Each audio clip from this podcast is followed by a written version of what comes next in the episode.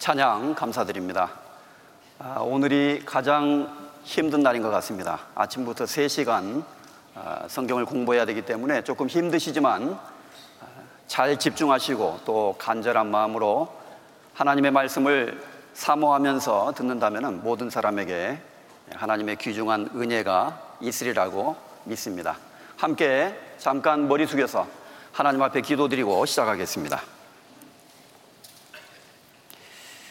우주와 그 가운데 있는 만물을 창조하시고 인간의 역사를 친히 말씀으로 주관하시고 다스리시며 또 우리의 인생을 우리의 삶과 죽음 그리고 죽음 건너편의 영원한 내세를 주관하시고 다스리시는 거룩하신 하나님 아버지.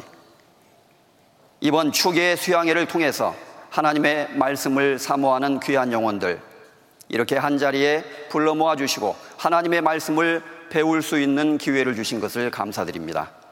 모든 사람이 구원을 받으며 진리를 아는 데 이르기를 원하시는 하나님 아버지.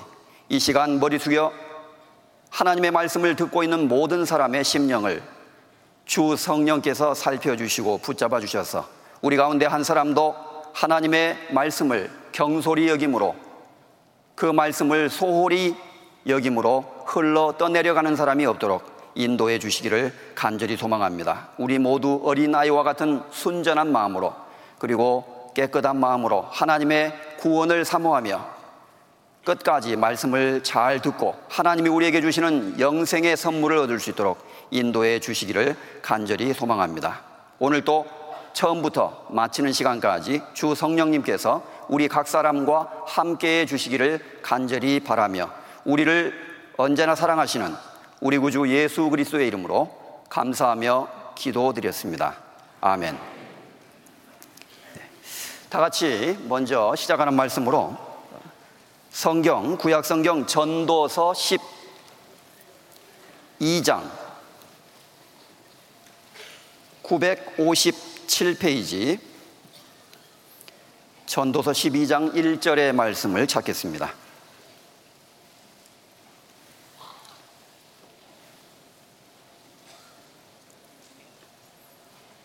957페이지 전도서 12장 1절부터 찾으셨으면 제가 낭독해 드리겠습니다. 너는 청년의 때 곧 곤고한 날이 이르기 전 나는 아무 낙이 없다고 할 해가 가깝기 전에 너의 창조자를 기억하라. 5절 그런 자들은 높은 곳을 두려워할 것이며 길에서는 놀랄 것이며 살구나무가 꽃이 필 것이며 메뚜기도 짐이 될 것이며 원역이 그치리니 이는 사람이 자기 영원한 집으로 돌아가고 조문자들이 거리로 왕래하게 됨이라. 7절 흙은 여전히 땅으로 돌아가고 신은 그 주신 하나님께로 돌아가기 전에 기억하라. 뒤로 넘어가서 13절과 14절 일의 결국을 다 들었으니 하나님을 경외하고 그 명령을 지킬지어다. 이것이 사람의 본분이니라. 하나님은 모든 행위와 모든 은밀한 일을 선악간에 심판하시리라.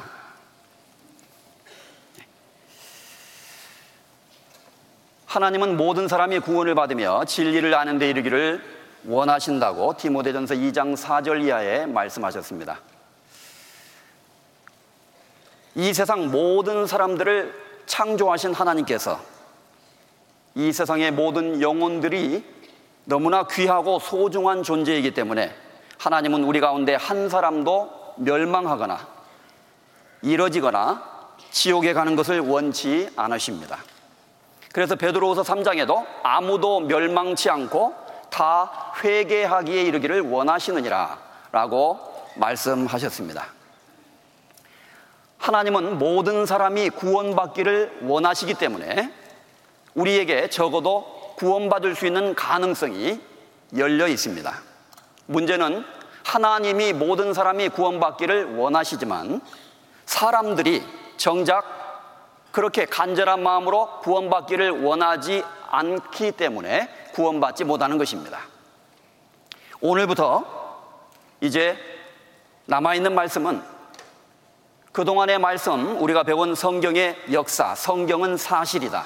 그리고 하나님은 분명히 살아계시고 존재하시며 인간의 역사를 다스리고 계신다라는 사실을 배웠는데요.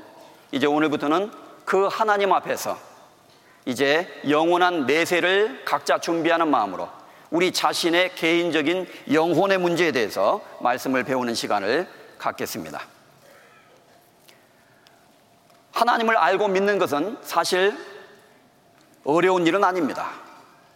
누구나 정직한 마음으로 양심적인 마음으로 하나님의 말씀을 귀 기울여 듣고 배운다면 누구든지 믿을 수 있게 되어 있고 사실 하나님을 알고 믿는 것은 이 세상에서 가장 이치에 합당하고 쉬운 일이라고 할 수 있습니다.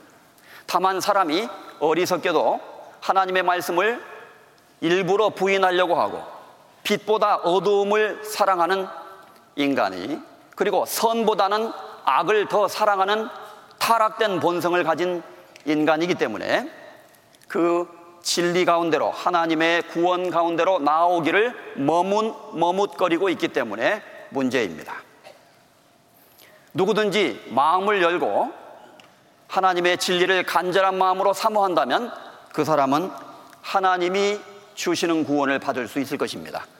모든 사람이 구원받기를 하나님이 원하시기 때문에 우리도 그것을 원하기만 한다면 누구든지 얻을 수 있을 것입니다. 예수님은 마태복음 5장 산상수훈에서 심령이 가난한 자는 복이 있나니 천국이 저의 것이며라고 말씀하셨는데 물질적으로 가난한 사람은 늘 돈을 필요로 하듯이 심령이 가난한 사람 그 영혼의 갈급함을 느끼면서 진리를 갈구하는 사람 그리고 하나님이 우리에게 주시는 그 영원한 영생과 구원을 사모하는 마음을 가지고 있는 사람은 누구든지 구원받을 수 있는 자격이 있습니다. 예수님은 내게 나오는 자를 아무도 내어 쫓지 않으리라고 약속하셨습니다. 죄 있는 자들아 다 내게로 오라. 내가 너희를 구원하리라 라고 하나님은 분명히 약속하십니다. 하나님이 세상을 이처럼 사랑하사 독생자를 주셨으니 이는 저를 믿는 자마다 멸망치 않고 영생을 얻게 하려 하심이니라. 저를 믿는 자는 심판을 받지 아니하는 것이요 저를 믿지 아니하는 자는 하나님의 독생자의 이름을 믿지 아니함으로 벌써 심판을 받은 것이니라. 인간의 문제는 하나님의 사랑을 거부하고 하나님의 말씀을 믿지 않는다는 데 있습니다.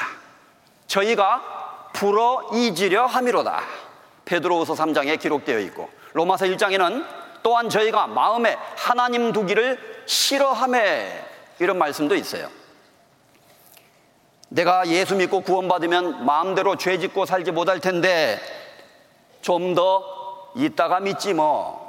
나도 안 믿는다는 건 아니야. 내가 죽기 5년 전부터 믿을 거야.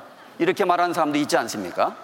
문제는 자기가 언제 죽는다는 것을 모른다는 것이 문제입니다. 한 번 죽는 것은 사람에게 정하신 것이요. 그 후에는 심판이 있으리니 라고 성경은 분명히 우리에게 말씀하셨습니다. 오늘 읽은 이 본문의 말씀도 성경을 배우는 모든 사람에게 하나님께서 말씀하시고 있습니다. 너는 청년의 때, 곧 곤고한 날이 이르기 전, 나는 아무 낙이 없다. 라고 말하기 전에, 그러한 날이 오기 전에 너의 창조주를, 창조자 하나님을 기억해야 된다. 좀 더 젊을 때, 총명이 있을 때, 기력이 있을 때, 하나님의 말씀을 배우고 하나님을 찾아야 된다라고 말씀하시고 있는 것입니다. 왜냐? 늙으면은 기력도 약해지고 총명도 약해지고 이 말씀처럼 나는 아무 낙이 없다 이럴 때가 오게 된다는 거예요. 그래서 어르신들 종종 하시는 말씀이 있죠. 이제 다 너무 늙었으니 내가 무슨 낙이 있겠어? 이제 뭐 죽어야지 뭐. 그렇게 말합니다. 그러나 사실은 죽고 싶지 않습니다. 하나님이 모든 것을 지으시되 때를 따라 아름답게 하셨고 또 사람에게 영원을 사모하는 마음을 주셨느니라. 영원을 사모하는 마음을 하나님께서 인간에게 주셨습니다. 그래서 늙으면 죽어야지 말은 그렇게 하지만 실제로는 그렇지 않아요. 사람은 죽기를 무서워함으로 일생에 매여 종로로 타고 있다고 말씀하셨고 그러한 자들을 그 죽음의 공포에서 놓아주시기 위해서 예수님이 이 땅에 오셨다고 말씀하고 있는 것입니다.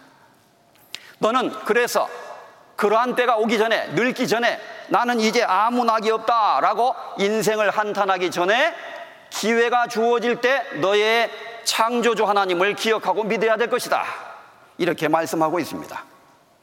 이제 조금 있으면은 사람이 자기 영원한 집으로 돌아가고 조문자들이 거리로 왕래하게 됩니다. 죽음이 너에게 점점점 다가오고 있다. 이것을 말씀하고 있는 것입니다.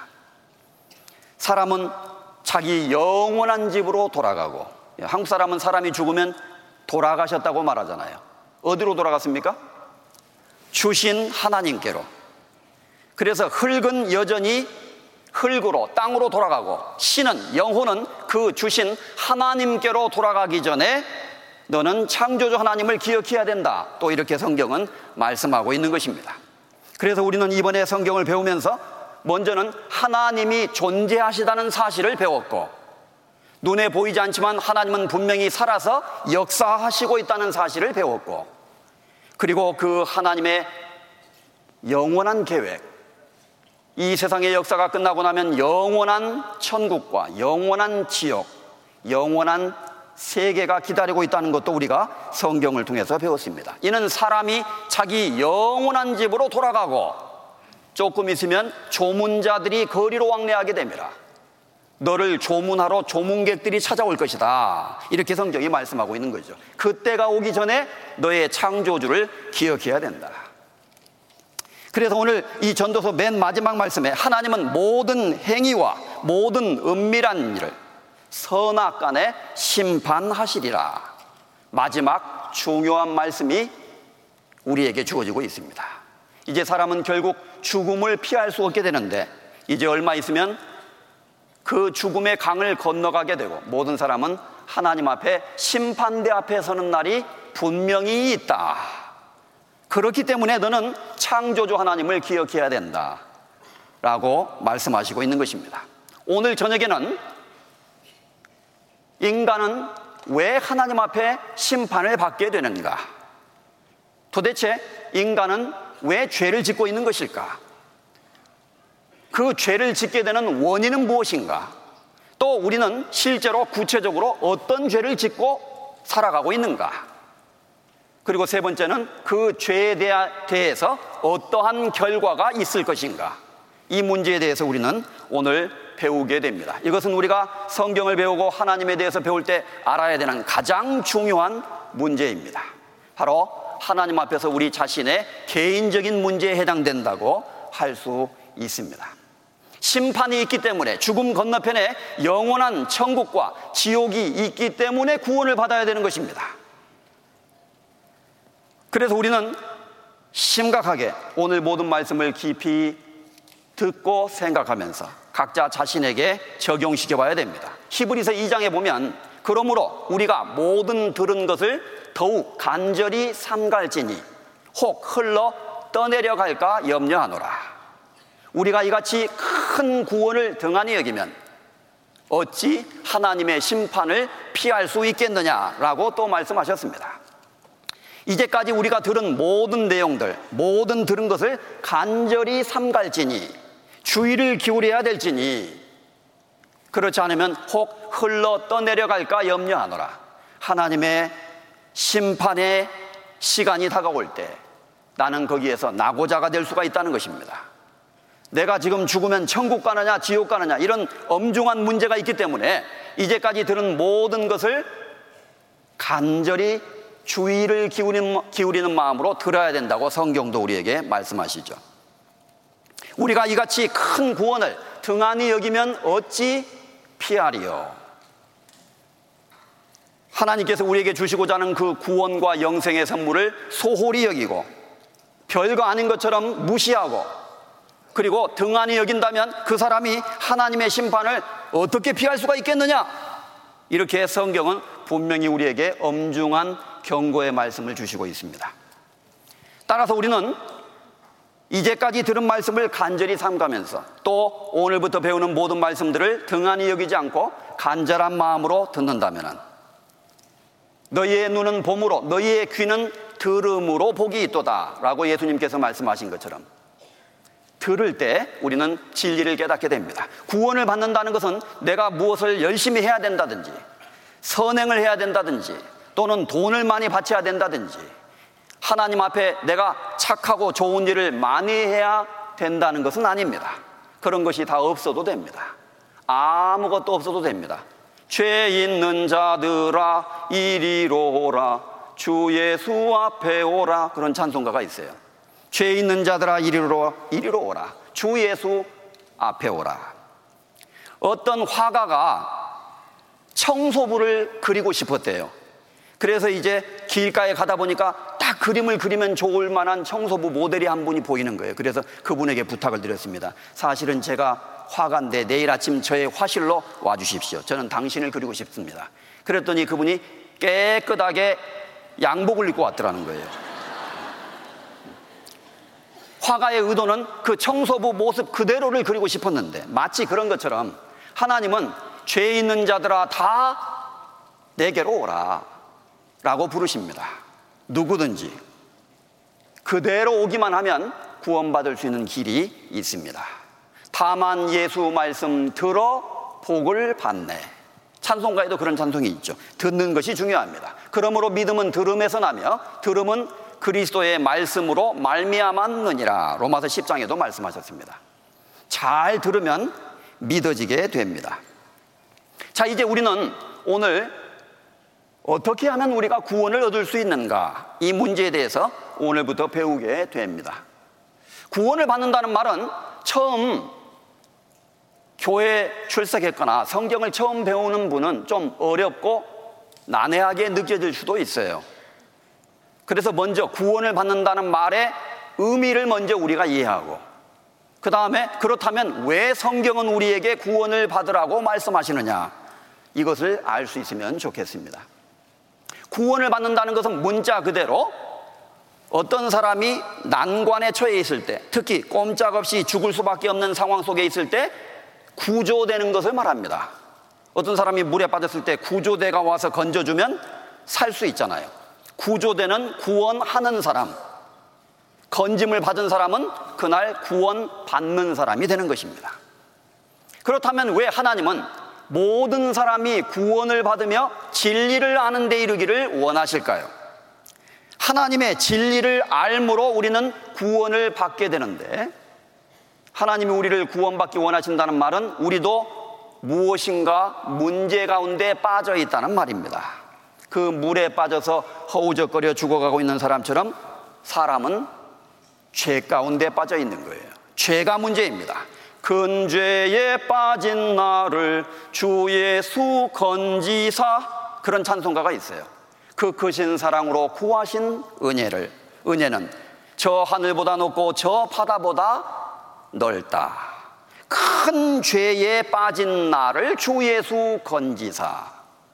성경은 인간은 하나님 앞에 죄를 짓고 있는 것이 문제라고 말씀하고 있습니다. 하나님은 모든 은밀한 일을 선악간에 심판하시리라. 오늘 본문의 말씀에서도 말씀한 것처럼 사람이 죽음을 건너가면 반드시 자신이 살면서 지은 죄에 대해서 한번 회개를 해야 됩니다. 회개. 회개 장부를 열어놓고 회개를 해야 된다 그 말이에요. 그래서 하나님 앞에 나의 죄가 낱낱이 드러나서 그 죄에 대해서 회개 정산을 하고 하나님의 심판이 나에게 선고되기 전에 이 세상에 살아있는 동안 하나님의 말씀 앞에서 이 죄의 문제에 대한 해답을 얻는 것. 이것을 죄로부터 건짐받는다. 또 다른 말로 죄에서 구원받는다. 이렇게 말하는 것입니다. 누가 보면 1장 77절에 주의 백성에게 그 죄 사함으로 말미암는 구원을 알게 하리니 이런 말씀이 있어요. 궁극적으로 우리는 오늘 우리가 죄인이란 것을 배우게 될 것이고 어떤 죄를 짓고 있는가에 대해서 배우게 될 것이고 그 죄에 대해서 어떤 심판이 예정되어 있다는 것을 배우게 될 것입니다. 그러나 그러한 심판이 죄인에게 기다리고 있다 할지라도 거기서 구제될 수 있는 길이 있다면 그것은 얼마나 다행스러운 일이겠습니까? 그건 복된 소식입니다. 기쁜 소식입니다. 그래서 우리는 먼저 그 죄사함으로 말미암는 구원을 얻기 위해서 죄를 사함받기 위해서는 먼저 내가 얼마나 죄를 많이 짓고 살고 있는가, 얼마나 죄가 많은 사람인가, 그것을 먼저 알 수 있어야 되겠습니다. 인간이 가지고 있는 문제는 결국 죄입니다. 이 세상에 전쟁이 있고 서로 싸우고 죽이고 그리고 사람들끼리도 싸우고 죽이고 오늘 요즘에 뉴스 보세요. 뭐 죽이고 싶다고 해서 한번 죽여보고 싶어서 죽이고 나 내 마음이 불편하고 괴롭다고 해서 그냥 막 칼부림하고 사람들이 정신이 나갔습니다. 과연 그 모든 일에 대해서 인간이 행하는 악한 행동에 대해서 아무 결과가 없을까요? 여러분 정말 그렇게 생각하십니까? 그렇지 않을 겁니다. 성경은 분명히 선악간에 하나님의 심판이 있다고 말씀하고 있는 것입니다. 그래서 우리는 오늘 먼저 우리가 어떠한 죄인인가에 대해서 먼저 배우고 그 다음에 내일은 그 문제에 대한 해결 어떻게 그 죄로부터 해결받고 구조되고 구원받을 수 있는가 이 말씀에 대해서 배우게 될 것입니다. 오늘 배우는 말씀은 쉽게 말하면 오늘은 진단을 받는 시간이에요. 병원에 가면 먼저 우리는 엑스레이도 찍고 MRI도 찍고 진단을 하죠. 그래서 내 상태를 철저히 파악하고 의사 선생님이 처방을 내려주면 그 처방대로 하면 낫게 됩니다. 오늘은 진단을 받는 시간, 내일은 처방을 받는 시간이다. 이렇게 말씀드릴 수 있겠습니다. 예수님께서 마가복음 2장에 이렇게 말씀하신 적이 있었습니다. 제가 대부분의 성경은 여기 파워포인트로 올려드리겠습니다. 제가 먼저 읽겠습니다. 그의 집에 앉아 잡수실 때에 많은 세리와 죄인들이 예수와 그 제자들과 함께 앉았으니 이는 저희가 많이 있어서 예수를 조춤이러라. 바리새인의 서기관들이 예수께서 죄인과 세리들과 함께 잡수시는 것을 보고 그 제자들에게 이르되 어찌하여 세리와 죄인들과 함께 먹는가? 예수께서 들으시고 저희에게 이르시되 건강한 자에게는 의원이 쓸데없고 병든 자에게라야 쓸데있느니라. 내가 의인을 부르러 온 것이 아니요 죄인을 부르러 왔노라 하시니라. 자, 오늘 시작하는 말씀으로 이 말씀의 뜻을 잘 이해하는 것이 중요하겠습니다. 자, 예수님께서 이스라엘 땅에 계셨을 때 마태복음을 지은 마태라는 사람의 집에 식사 초대를 받아서 가신 일이 있었습니다. 거기에 마태의 친구들과 또 다른 많은 사람들이 모여 있었는데 거기에는 두 종류의 사람이 있었습니다. 한편에는 세리라고 하는 사람들이 있었어요. 세리는 당시에 이스라엘이 로마의 지배를 받는 식민 통치 시대에 있었기 때문에 일제 시대처럼 로마의 앞잡이가 되어서 유대인들의 세금을 거두어서 로마 정부에 바치는 일을 했던 로마 정부의 앞잡이 역할을 했던 사람들이 세리였습니다. 그들의 권력을 이용해서 죄도 많이 짓고 부정도 많이 짓고 요즘 말로 에? 뒷돈 거래도 많이 하고 에? 쉽게 말하면 허가낸 죄인이에요. 허가낸 죄인. 그들의 권력을 이용해서 나쁜 짓을 너무나 많이 했습니다. 그래서 유대인들은 저 세리들하고 미워했지만 어떻게 할 수가 없는 거예요. 로마의 권력을 뒤로 업고 있으니까. 그런데 마태는 어느 날 예수님을 만나서 그 죄를 회개하고 뉘우치고 그 모든 일을 버리고 예수님의 제자가 되기로 결심했습니다. 구원을 받았죠. 그래서 자기 친구들을 자기 집으로 초청해서 예수님의 말씀을 듣고자 했던 것입니다. 그때 한편에는 바리새인과 서기관들이라고 하는 사람들이 예수님을 따라다녔습니다. 바리새인과 서기관들은 정 반대의 모습을 가지고 있는 사람들인데 당시 유대인들 중에서도 아주 의롭고 거룩하고 훌륭하다고 자타가 공인하는 훌륭한 종교인들이었습니다. 바리새란 말은 히브리 말로 구별되었다는 뜻인데 일반 유대인들 중에서도 특별하게 구별된 유대인들, 정통파 유대인입니다. 하나님을 향한 열심이 누구보다도 있는 종교인들이었죠. 요즘으로 말하면 기독교인들 중에 열심 있는 기독교인, 장로도 되고 집사도 되고 권사도 되고 열심 있는 기독교인의 모습을 가지고 있는 거듭나지 못한 종교인들의 모습을 보여주고 있는 것입니다. 전혀 다른 모습이죠. 그래서 원래 바리새인들은 세리하고 같이 상종을 안 해요. 자, 그런데 예수님이 마태의 집에 와서 세리들과 죄인들과 함께 대화를 나누시고 식사를 하고 계셨습니다. 그래서 바리새인들이 볼 때는 그 예수님의 모습이 아주 불쾌했어요. 그래서 예수님에게 직접 불평은 못하고 예수님의 제자들에게 와서 요즘 말로 구시렁 되는 거예요, 구시렁. 어찌하여 너희 선생 예수는 저 죄인들과 세리들과 함께 먹는가? 왜 우리처럼 하나님 잘 믿는 훌륭한 종교인들하고는 상종하지 않으시는 거야? 예수님의 그 행동이 기분이 나빴습니다. 그 불평하는 소리를 들으시고 예수님이 들으시고 하신 말씀이에요. 뭐라고 말씀하셨느냐? 예수께서 말씀하시되 예수께서 들으시고 저희에게 이르시되 건강한 자에게는 의원이 쓸데없고 병든 자에게라야 쓸데있느니라. 내가 의인을 보러 온 것이 아니라 죄인을 부르러 왔다라고 말씀하셨다는 것입니다. 이 짤막한 말씀 속에 예수 그리스도께서 이 세상에 왜 오셨는가에 대한 이유가 명확하게 설명되고 있습니다. 예수님이 말씀하십니다. 내 말을 한번 들어봐라. 여기 건강한 사람이 있고 병든 사람이 있는데 어떤 병이든지 고칠 수 있는 능력을 가진 의사가 있다고 해보자.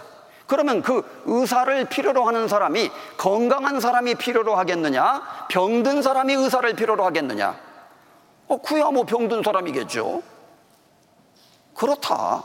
당연하다. 이와 같이 나는 의인을 부르러 온 것이 아니라 죄인을 부르러 왔다.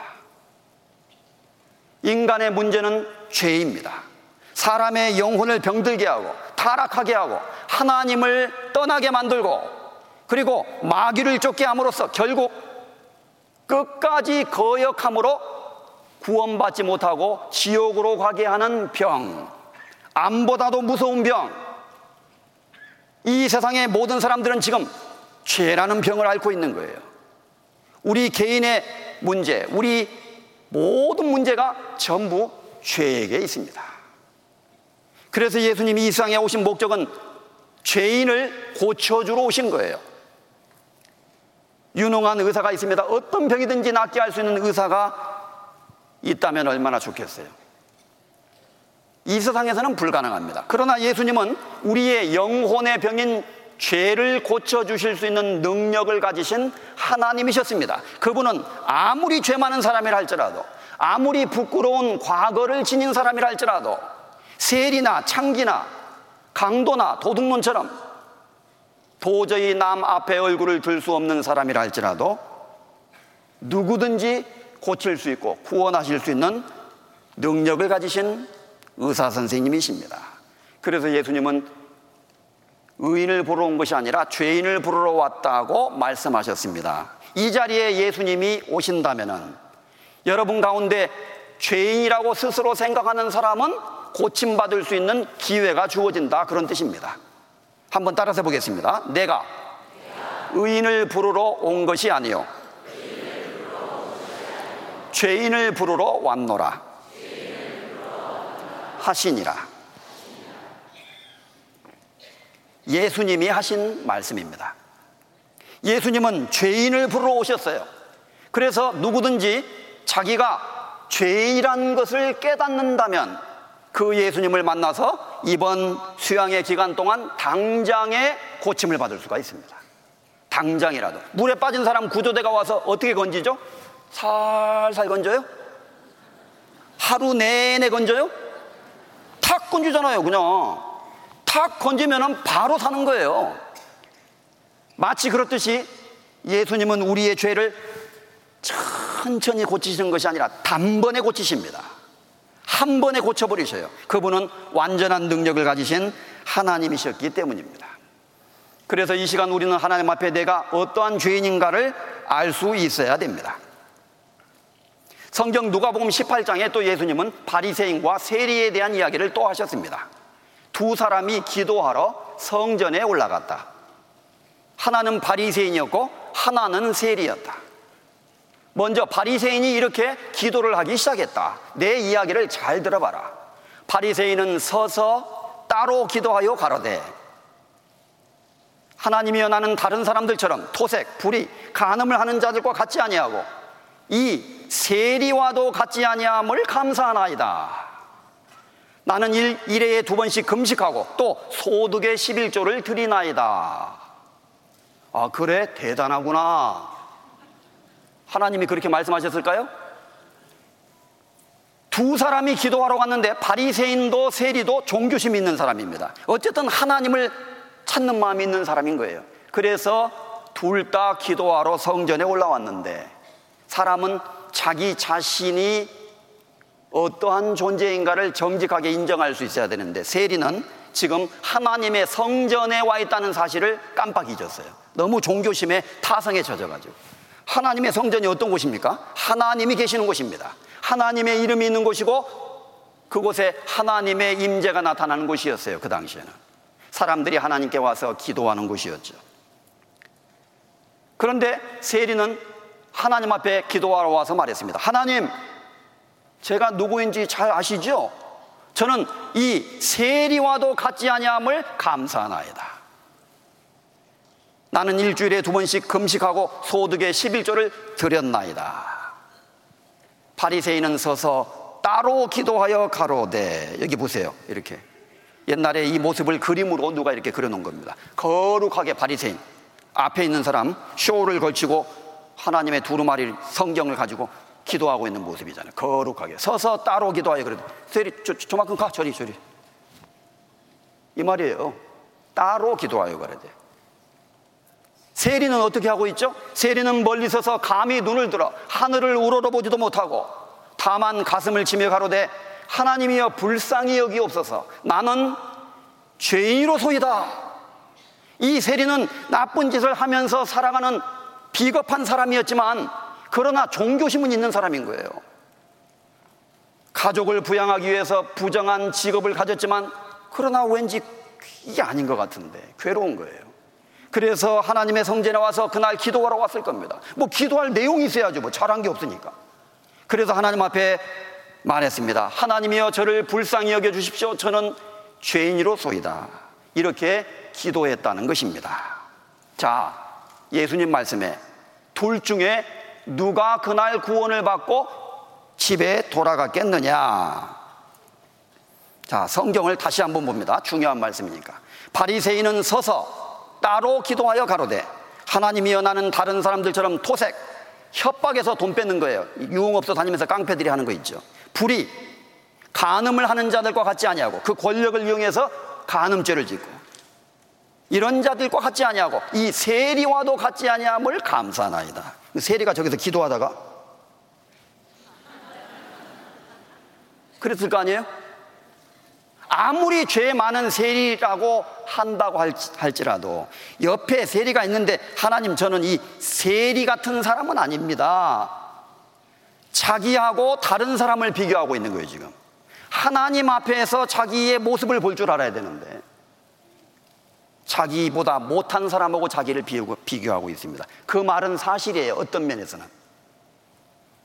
그러나 그 말은 또 거짓이었습니다. 왜냐? 바리새인도 사실은 죄를 짓고 살아가고 있기 때문이었어요. 나는 이 세례와도 같지 아니하는 것을 감사하나이다. 나는 일주일에 두 번씩 금식 기도 하고 소득의 11조를 드렸나이다. 이 자기 공로, 그동안 자기가 하나님께 했던 것을 의지하고 있는 전형적인 종교적인 교만심에 사로잡힌 인간의 모습입니다. 하늘에 계신 자가 웃으시며 저희를 비웃으시리로다. 시편 14편에 의인은 없나니 하나도 없으며 선을 행하는 자가 없으니 하나도 없도다. 라고 성경은 말합니다. 만약에 이 바리새인이 성경을 제대로 읽은 사람이었다면 이렇게 기도하면 안 되는 거예요, 그날. 하나님, 저는 바리새인이요 종교 지도자지만 그러나 하나님 앞에 부끄럽기 짝이 없습니다. 이 세리와 별반 다를 바가 없습니다. 하나님의 구약의 말씀대로 의인은 없나니 하나도 없다고 말씀하신 대로입니다. 저 역시 하나님 앞에 사람들에게는 의롭게 보일지 모르지만 죄를 짓고 살아가는 위선자입니다. 하나님 저를 용서해 주십시오. 이렇게 기도해야 맞는 거 아니에요? 그런데 바리새인은 자만심에 사로잡혔습니다. 자기와 다른 사람을 비교했기 때문에 오늘 우리는 하나님 앞에서 하나님의 말씀 앞에서 내 자신을 비추어 볼 수 있어야 됩니다. 세리는 멀리 서서 감히 눈을 들어 하늘을 우러러보지도 못하고 아래를 쳐다보고 있었어요. 다만 가슴을 치며 하나님께 불쌍히 여겨달라고 했습니다. 내가 너희에게 이르노니 이 사람이 저보다 의롭다 하심을 받고 집에 내려갔느니라. 무릇 자기를 높이는 자는 낮아지고 낮추는 자는 높아지리라 하시니라. 여기 결론의 말씀이 나와 있습니다. 이 사람 세리가 저보다 저 사람 바리새인보다 의롭다 하심을 받고 집에 내려갔느니라. 여러분 이번에 수양이가 다 끝나고 여러분들도 집으로 내려갑니다. 집으로 돌아갑니다. 어떤 사람이 되기를 원하십니까? 이 세리처럼 하나님 앞에 정직하게 내 죄를 인정하고 하나님께 불쌍히 여겨달라고 간청함으로 용서를 받기 원하십니까? 아니면 바리새인처럼 자만에 빠져서 나는 이렇게 이렇게 이렇게 큰 죄는 짓지 않았습니다. 그리고 나는 이렇게 좋은 일도 많이 했습니다. 이렇게 착각에 빠진 기도를 드리고 하나님 앞에 실격자가 될 것인가요? 하나님이 제일 싫어하는 모습, 인간이 자기 주제 파악을 못하는 거예요. 사람에게는 전부 사실은 그러한 면이 있습니다. 다른 사람 앞에서는 올바르게 보일지 모르지만 그 마음과 생각 속에 죄가 없는 사람이 있습니까? 한 사람도 없는 거예요. 예수님이 말씀하셨습니다. 화 있을진저 외식하는 서기관들과 바리새인들이여 회칠한 무덤 같으니 겉으로는 사람 사람 앞에 아름답게 보이나 그 안에는 속에는 죽은 사람의 뼈와 모든 더러운 것이 가득하도다. 자, 이 사람의 겉모습은 기도도 잘하고 헌금도 잘하고 봉사도 잘하고 찬양도 잘하고 하나님을 향한 열심이 있습니다. 그러나 이 사람의 마음의 영혼 상태는 여기 누가 그림을 잘 그려놨어요. 자빠져 있잖아요. 죽었어요, 지금. 너희의 허물과 죄로 죽었던 너희를 살리셨도다. 구원받기 전에 우리는 허물과 죄로 인해서 하나님 앞에 죽었다고 말합니다. 죽었다는 것은 성경에서 분리됐다는 것을 말하는 거예요. 죄는 인간을 하나님으로부터 분리시킵니다. 자, 지금 만약에 이 강당에 두꺼비 집 스위치를 탁 내리면요. 어? 전기 죽었네? 전기 죽어 어떤 일이지? 다시 스위치를 올려보세요. 탁 올립니다. 어, 전기 다시 살아났네? 이렇게 말하게 됩니다. 죽는다는 의미는 분리되는 걸 말하는 거예요. 죄를 범하자마자 인간은 하나님으로부터 분리되었다고 말합니다.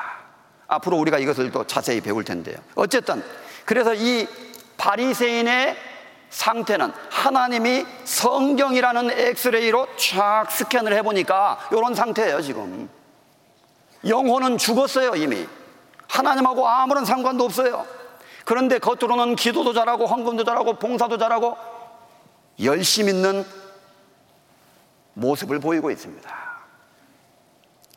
그래서 나더러 주여 주여 하는 자마다 천국에 다 들어갈 것이 아니요라고 예수님도 말씀하셨던 것입니다.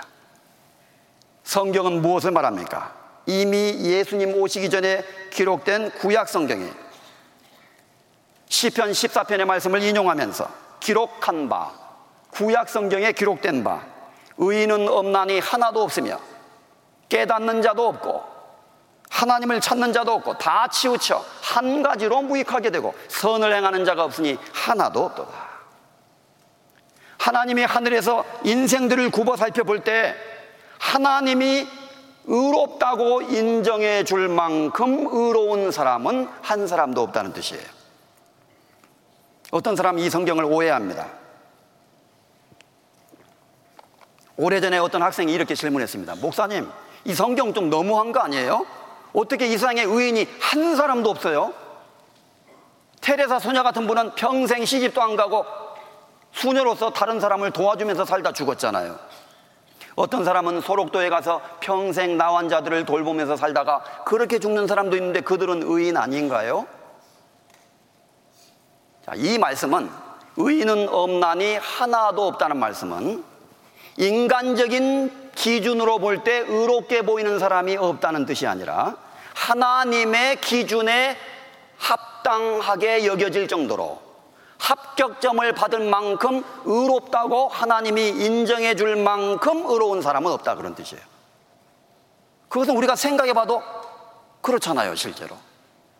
사람이 아무리 깨끗하고 선하고 의로운들 인간이 정말 의롭겠습니까?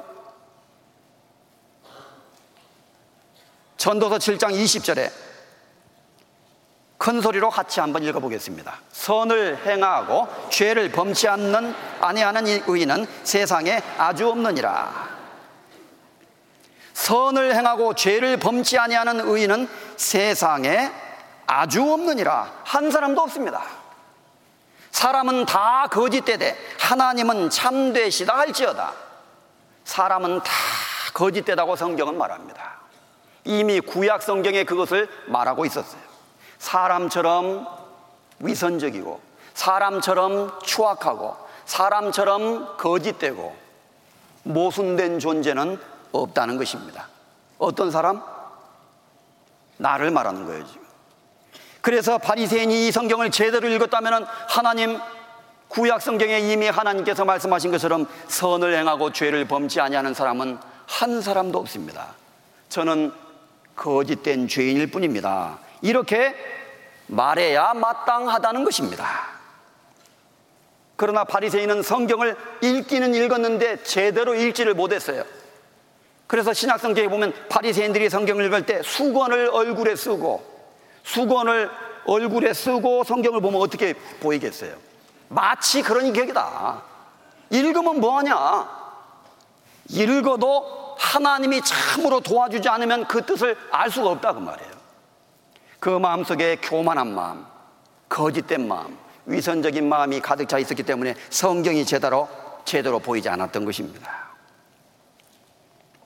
이사야 64장 6절에 또 이렇게 말씀하셨습니다. 대저 우리는 다 부정한 자 같아서 우리의 은은 다 더러운 옷 같으며 우리는 다 세폐함이 잎사귀 같으므로 우리의 죄악이 바람같이 우리를 몰아가나이다. 우리는 다 부정한 자 같습니다. 이 부정한 자는 말은 원래 뜻은 더러운 물건, 오물 같아서 그런 뜻이에요. 더러운 쓰레기 같아서 더러운 오물 같아서 우리의 은은 다 더러운 옷 같으며 그랬어요. 자, 이 말씀에서 중요한 것은 우리의 죄가 더러운 옷 같다고 말씀하시지 않고 우리의 의가 더러운 옷 같다고 말씀하고 있다는 것입니다. 성경이 잘못됐어요? 지워버릴까요? 하나님 너무합니다. 제가 그동안 하나님 앞에 행한 의가 얼마나 많은데 그걸 더럽다고 말씀하시다니요. 하나님 혹시 실수하신 거 아닌가요? 이렇게 말할 수는 없다는 것입니다.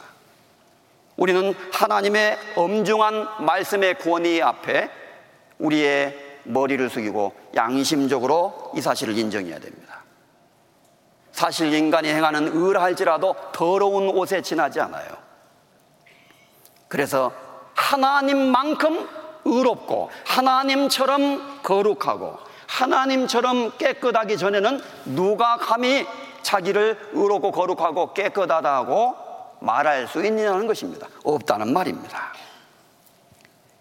성경 로마서 3장 23절 이하에 이렇게 기록했습니다. 같이 큰 소리로 읽어보겠습니다. 모든 사람이 죄를 범하였음에 하나님의 영광에 이르지 못하더니 성경은 이것을 선포하고 있습니다. 하나님의 말씀으로 모든 사람의 영혼을 하나님이 스캔하시고 그리고 우리에게 진단서를 발부한 거예요. 진단서를. 당신은 암 2기입니다. 당신은 암 4기입니다. 당신은 뭐 대상포진입니다. 이렇게 진단서를 발급하듯이 하나님은 성경 말씀을 통해서 모든 사람에게 모든 사람이 죄를 범하였음에 하나님의 영광에 이르지 못했다라고 현재 우리의 상태를 진단하셨어요. 첫째, 이 모든 사람 앞에 내가 들어갑니다. 그리고 죄를 범하였다는 말씀 속에 내가 포함됩니다. 그 결과는 하나님의 영광에 도달할 수 없게 된 거예요. 하나님의 영광에 이르지 못하더니 하나님은 거룩하시고 의로우시고 영광스러운 분이세요. 그래서 천국은 의에 거하는 바, 새 하늘과 새 땅을 바라보도다. 의가 거하는 새 하늘과 새 땅이라고 그랬어요. 하나님이 계시는 천국에는 죄가 전혀 없습니다. 거기 속된 것이 전혀 없습니다. 거짓말하는 자도 전혀 없습니다. 악이 주와 함께 유하지 못한다고 말합니다. 함께 거할 수가 없어요. 하나님은 완전히 의로우시고, 완전히 선하시고, 완전히 깨끗하신 분입니다. 그래서 하나님은 그 결과로 영광스러운 분이죠. 원래 우리 인간은 그 하나님의 형상대로 영광스러운 존재로 창조된 거예요. 그러나 에덴 동산에서 인간이 죄를 범하고 마귀의 말을 듣고 하나님의 언약을 배반함으로 인간은 스스로 그 영광을 상실해 버린 거예요. 타락돼 버린 겁니다. 그래서 인간에게는 죄성이 있고 그 결과로 죄를 짓고 있고 마음으로 생각으로 행동으로 우리의 삶 전체가 죄로 얼룩져 있습니다. 여러분은 이것을 부인할 수 있겠습니까? 성경은 분명히 말합니다. 따라서 모든 사람은 죄를 범하였고 하나님의 영광에 이르지 못하더니 도달할 수 없게 되었다는 거예요. 기준이 너무 높아요. 대한항공 승무원이 되려면 2024년 새로운 규정에 부합돼야 됩니다. 키는 1m 90cm 이상일 것. 그런데 85cm, 87cm, 65cm, 55cm 전부 다 신체 검사에서 탈락됩니다. 90cm 이상을 요구하고 있다면 말하자면 그렇다는 것이죠. 하나님은 그러면 어떤 사람을 원하시겠어요? 하나님은 하나님처럼 의롭고 하나님처럼 깨끗하고 하나님처럼 선한 상태에서만이 하나님이 계신 천국으로 들어올 수 있다고 말씀하고 있다는 것입니다. 한국에 윤동주라는 시인이 있었어요. 하늘을 우러러 한 점 부끄럼 없기를 입새에 이는 바람에도 나는 괴로워했다. 우리 학창 시절에 한 번쯤은 읽고 기억했던 아름다운 시입니다. 사람은 인간적으로도 그런 걸 동경하고 있는 거예요. 하나님 앞에서 하늘을 우러러 한 점 부끄럼 없기를 나는 원했다. 그런데 그렇게 안 되는 것이 문제예요, 그것이. 그러나 사람은 한 점 부끄럼 없는 상태, 깨끗한 상태만이 진정으로 의롭고 거룩하다고 스스로 양심으로 알고 느끼고 있잖아요. 당연합니다. 하나님은 그것을 요구하시는 거예요. 그러나 현재 우리의 상태를 성경 앞에서 진단해 보았더니 사람은 모든 사람이 죄를 범하였고 의인은 없나니 한 사람도 없고 선을 행하고 죄를 범치 않고 살아가는 사람도 아주 없더라. 아예 없다는 것입니다. 그 가운데 저와 여러분, 우리 모두가 분명히 포함된다는 사실이죠. 이 단순한 사실을 세리는 깊이 느낄 수 있었습니다. 하나님이여 나를 불쌍히 여기옵소서 나는 죄인으로소이다. 세리는 양심적인 사람이었습니다. 정직한 사람이었어요. 바리새인은 고개 빡 들고요. 하나님 나는 다른 사람들처럼은 그렇게 나쁜 죄는 그렇게 나쁜 죄는 짓지 않았습니다. 토색 불이 가늠하는 자들 그런 자들과는 같지 않습니다. 그리고 나는 하나님 앞에 이것도 행하고 저것도 행하고 금식하고 기도하고 이렇게 열심히 했습니다. 하나님이 그 바리새인의 기도를 다 듣고 있으니까요. 너는 아직 잘못됐다. 네 마음 자세가 잘못된 거야. 그렇게 말씀하시지 않겠어요? 모든 사람은 죄를 범하였다고 성경은 말합니다. 우리는 이 사실을, 이 하나님의 진단서를 받아들여야 돼요, 오늘. 그동안 다른 것에 대해서 깊이 생각해 보지 않았어도 사실 오늘 배우는 말씀은 누구든지 이해할 수 있는 말씀입니다. 성경이 사실이라는 거, 창조에 관한 거, 이스라엘 민족의 역사에 관한 거, 예언에 관한 거, 이런 건 조금 처음 성경을 배우시는 분은 어렵게 느껴질 수도 있어요. 그러나 인간은 누구든지 죄를 짓고 있고, 사람은 누구든지 양심을 가지고 있기 때문에 죄에 대해서 깨닫는 것은 그렇게 어려운 것은 아닙니다. 그건 박사학위가 필요 없어요. 공부 많이 할 필요도 없습니다. 글을 꼭 몰라도 됩니다. 하나님 앞에서 정직한 마음을 가지고 나아온다면 누구든지 깨달을 수 있는 거예요. 자, 그렇다면 성경은 인간이 왜 죄를 짓고 있는가에 대해서 원인을 먼저 설명합니다. 사람은 왜 죄를 지을까요? 중국의 두 철학가가 인간이 왜 죄를 짓는가에 대해서 논쟁을 했다고 합니다. 한 사람은 말하기를 사람은 원래 착하고 선한 존재인데 살다 보니까 환경이 나빠서 죄를 짓게 된 것이다. 또 한 사람은 그게 아니다. 내가 깊이 생각해 보니까 아무리 환경이 좋아도 결국 사람은 죄를 짓더라. 사람은 근본적으로 죄를 지을 수밖에 없는 악한 기질을 타고난 것 같다. 이렇게 이야기했습니다. 어떤 게 맞을까요? 두 번째가 성경적으로 부합합니다. 시편 51편의 성경은 이렇게 말합니다. 같이 또 읽어봅니다. 내가 죄악 중에 출생하였으며 모친이 죄 중에 나를 잉태하였나이다. 하나님 나는 죄 가운데 태어났습니다. 모친이 죄 중에 나를 잉태하였나이다. 이 말은 우리 모친이 죄를 져서 나를 낳았다는 뜻이 아니라 우리 어머니가 나를 낳는 그 순간부터서 나는 죄인일 수밖에 없었습니다. 하나님 제가 왜 이런 이런 죄를 짓고 살아가고 있을까요? 왜 저는 이런 나쁜 죄를 짓게 됩니까? 그것을 인간이 하나님 앞에 깊이 생각하고 하나님의 말씀을 배우다 보면 그 죄의 근본 원인과 시작을 하나님이 알게 해준다 그 말이에요. 우리가 원래 좋은 사람인데 살다 보니까 주변 사람들이 날 나쁜 인간으로 만든 거예요? 내 환경이 그렇게 나빠서만 내가 죄를 졌을까요? 물론 환경에 의해서 더 죄를 지은 것은 있습니다. 그러나 환경 탓을 할 수가 없습니다. 사람은 근본적으로 문제가 있는 거예요. 근본적으로. 그래서 죄악 가운데 출생했습니다. 모친이 죄 중에 나를 잉태하였나이다. 58편 3전에는 똑같은 말씀이 이렇게 기록되어 있습니다. 아기는 모태에서부터 멀어졌으며 나면서부터 곁길로 나아가 거짓을 말하는도다.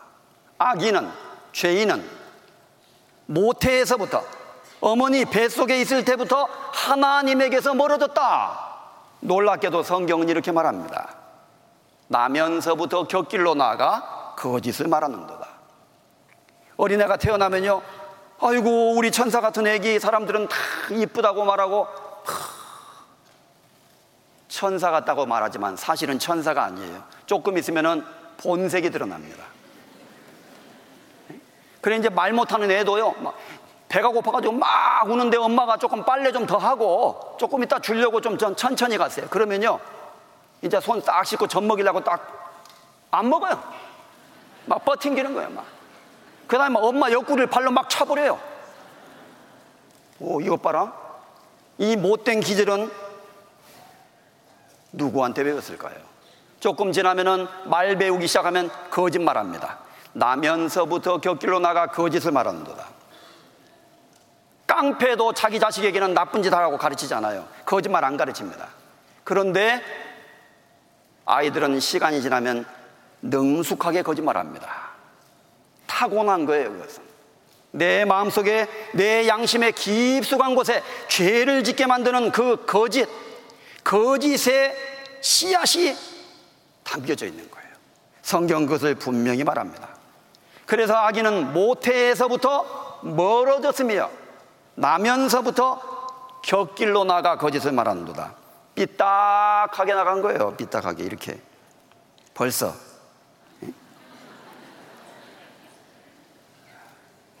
호랑이 새끼하고 강아지 새끼하고 같이 어릴 때는 키울 수가 있습니다. 시간 지나면요. 맹수로 돌변합니다. 그래서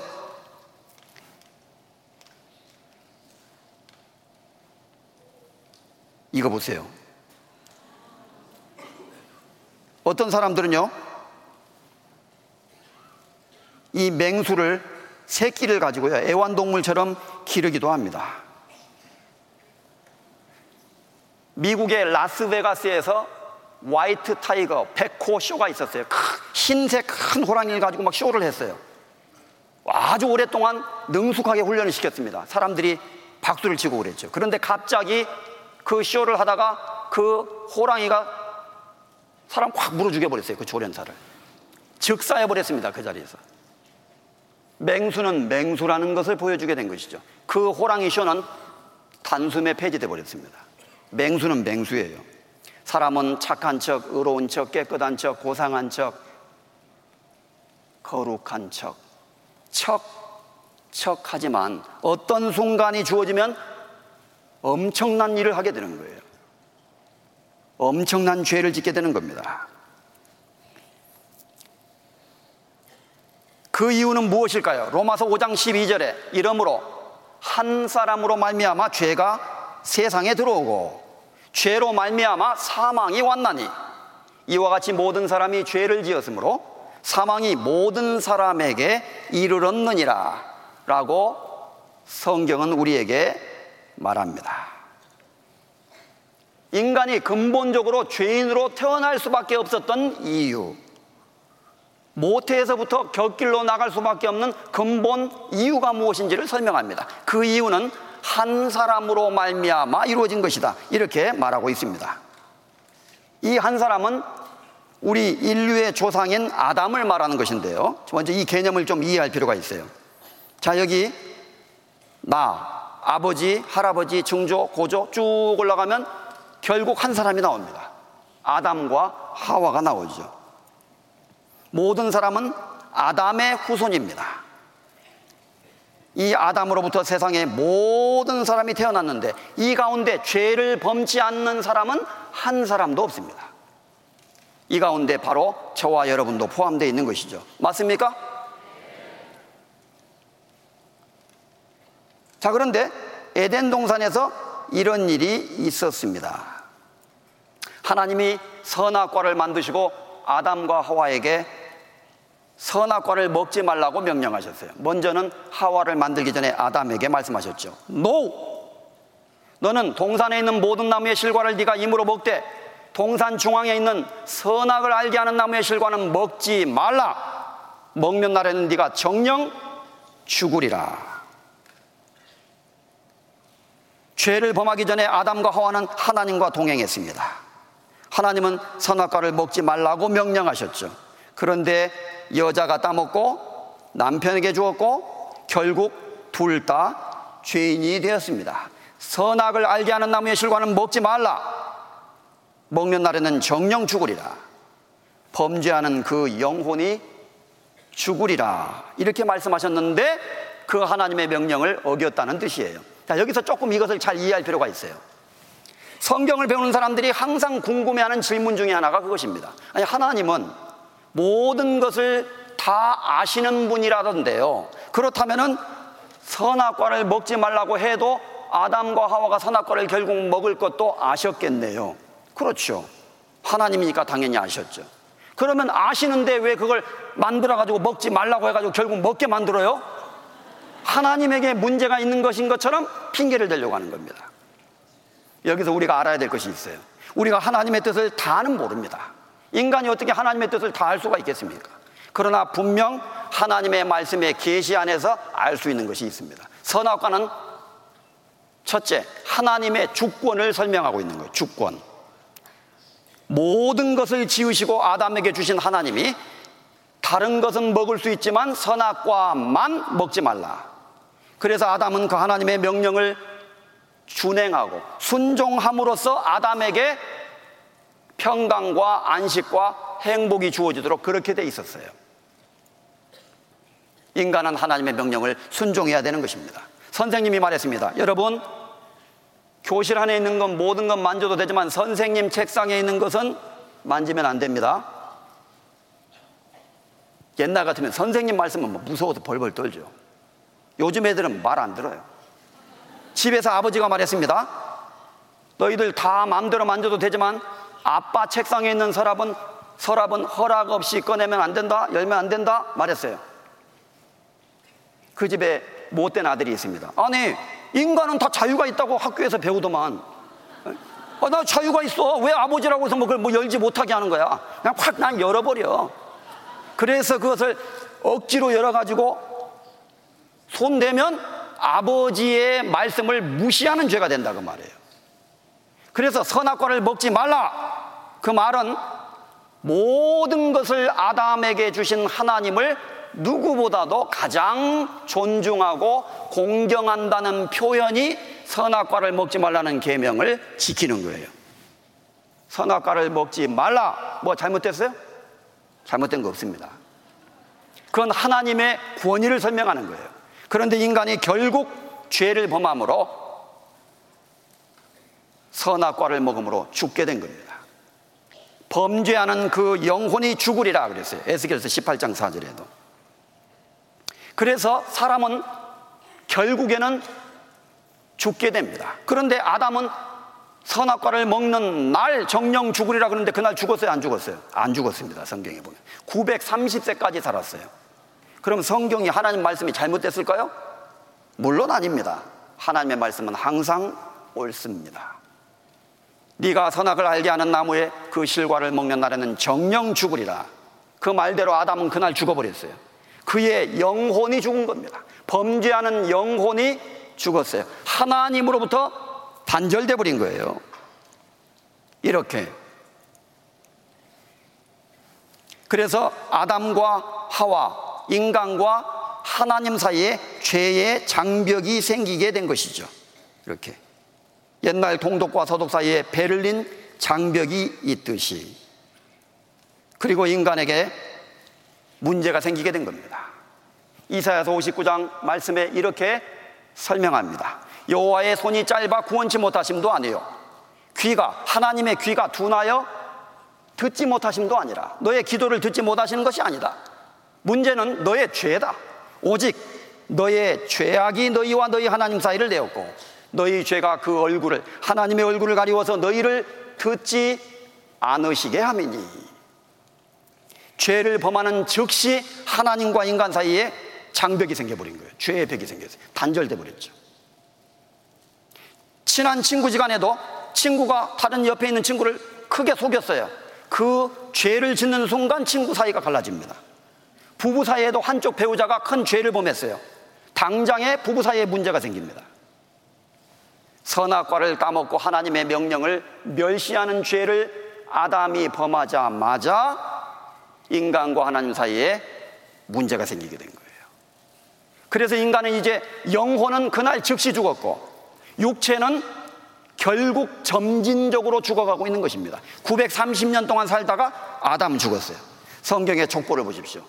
죽, 살다가 죽었고, 죽었고, 죽었고, 죽었고, 죽었고, 죽었고.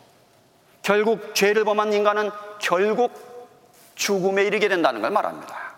그리고 성경은 죽음 건너편에 영원한 심판, 둘째 사망이 죄인들을 기다리고 있다고 말합니다. 죄를 범함으로 인간은 그 영혼이 즉시 죽었고 육체는 점진적으로 지금 죽어가고 있습니다. 우리 다 죽어가고 있어요, 지금. 사람은 산다기보다는 사실은 죽어가고 있는 거예요. 이는 사람이 자기 영원한 집으로 돌아가고 조문자들이 거리로 왕래하게 됩니다. 결국 사람은 죽어가게 되는 겁니다. 왜? 죄 때문인 거예요. 죄의 결과입니다. 그리고 죽음 건너편에 둘째 사망이 기다리고 있습니다. 요한계시록에 보면. 영원한 심판. 그래서 성경에 한 번 죽는 것은 사람에게 정하신 것이요. 그 후에는 심판이 있으리니 라고 엄중하게 선언하셨습니다. 한 번 죽는 것은 사람에게 정하신 것입니다. 죄를 범한 결과입니다. 그래서 모든 사람이 죄를 범함으로 모든 사람이 죄인 된 거예요. 다시 반복합니다. 이러므로 한 사람으로 말미암아 죄가 세상에 들어오고 죄로 말미암아 사망이 왔나니 사망이 모든 사람에게 이르렀느니라. 어, 가만히 있어 봐라. 분명 선악과는 이브가 먼저 따먹고 하와가 먼저 따먹고 아담이 따먹었으니까 두 사람이 먹었는데 이러므로 두 사람으로 말미암아 죄가 세상에 들어오고 이래야 되는 거 아닌가? 이렇게 생각할지 모릅니다. 여기서 한 사람은 하와를 말하는 것이 아니라 아담을 말하는 거예요. 뭘 말하느냐? 대표를 말하는 거예요, 대표. 옛날에 어떤 임금의 신하가 있었습니다. 임금에게 반역 모반죄를 범했어요. 그래서 다른 신하들하고 이렇게 작당을 해가지고 임금을 시해하는 모반을 했습니다. 발각됐어요. 처벌을 받았습니다. 그 모든 자손들, 삼족을 멸하는 경우 있죠. 옛날 사, 그 사극 같은 데 보면요. 그래서 이제 그 밑에 있는 모든 사람들에게 역적 집안이라는 굴레를 씌웠다고 해봅시다. 그 역적 집안의 후손으로 태어난 사람이 무슨 좋은 일을 한다 할지라도 임금의 사면이 떨어지기 전까지는 역적 후손이에요. 그래서 옛날 우리나라도 연좌, 연좌제 그런 거 있었잖아요. 연좌제. 요즘은 없어졌죠. 인간이 죄인이라는 말은 첫째, 신분적으로 하나님 앞에 죄인이라는 뜻. 둘째, 실제적으로 죄를 짓고 살아가는 죄인이라는 의미입니다. 왜? 인간은 왜 죄를 범할 수밖에 없게 되었느냐? 아담이 선악과를 따먹는 순간 죄가 세상에 들어왔다고 성경은 말합니다. 그때부터 죄의 기질이 인간에게 유전되는 거예요. 여러분, 우리의 피 속에 죄의 기질이 흐르고 있는 것입니다. 죄가 우리 몸속에 있는 거예요. 육체 속에 죄의 기질이 있습니다. 그래서 모든 사람은 죄를 범하고 있고 아담의 자녀들의 자녀들의 자녀들 모든 사람이 죄를 범하였음에 하나님의 영광에 이르지 못하더니 이 가운데 여러분이 있습니까 없습니까? 양심적으로 인정해야 됩니다. 나는 깨끗합니다. 나는 그만큼 죄 없습니다. 라고 말하는 것은 위선이고 거짓일 뿐입니다. 사람은 다 죄를 짓고 살아간다고 말합니다. 예수님은 또 여러 가지 비유를 통해서 어떤 진리를 설명하신 적이 많이 있었는데요. 예수님이 죄에 대해서 말씀하시면서 이렇게 설명하신 적이 있었습니다. 내 말을 좀 들어보아라. 나무가 있는데 여기 좋은 나무가 있고 나쁜 나무가 있다. 그러면 좋은 나무에서는 좋은 열매가 열리고 나쁜 나무에서는 나쁜 열매가 열릴 것이 아니냐? 예, 맞습니다. 이와 같이 나쁜 나무는 좋은 열매를 맺을 수가 없고 좋은 나무는 나쁜 열매를 맺을 수가 없는 것이다. 아름다운 열매를 맺지 아니하는 나무마다 찍혀 불에 던지우느니라. 나더러 주여 주여 하는 자마다 천국에 다 들어갈 것이 아니요. 다만 하늘에 계신 내 아버지의 뜻대로 행하는 자라야 들어가리라. 이렇게 말씀하셨던 것입니다. 나무 이야기를 하시면서 좋은 나무와 나쁜 나무 이야기를 했어요. 나쁜 나무가 있는데 좋은 열매가 맺히겠느냐? 그 불가능한 것이다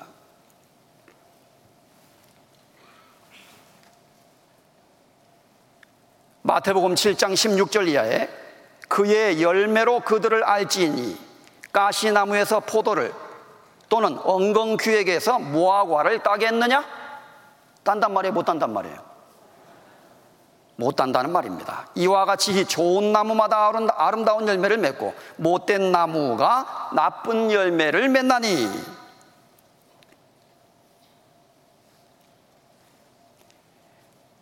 좋은 나무가 나쁜 열매를 맺을 수 없고 못된 나무가 아름다운 열매를 맺을 수 없느니라 라고 말씀하심으로써 죄의 원리에 대해서 설명하셨다고 할 수 있어요.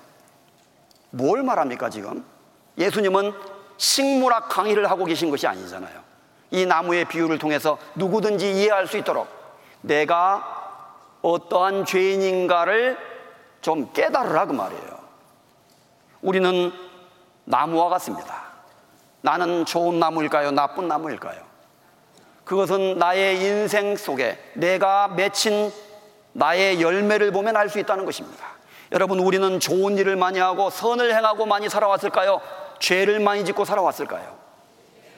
우리가 그동안 살아오면서 우리의 삶 속에서 맺힌 열매들을 바라보면 내가 나쁜 사람인지 좋은 사람인지를 알 수 있다는 것입니다.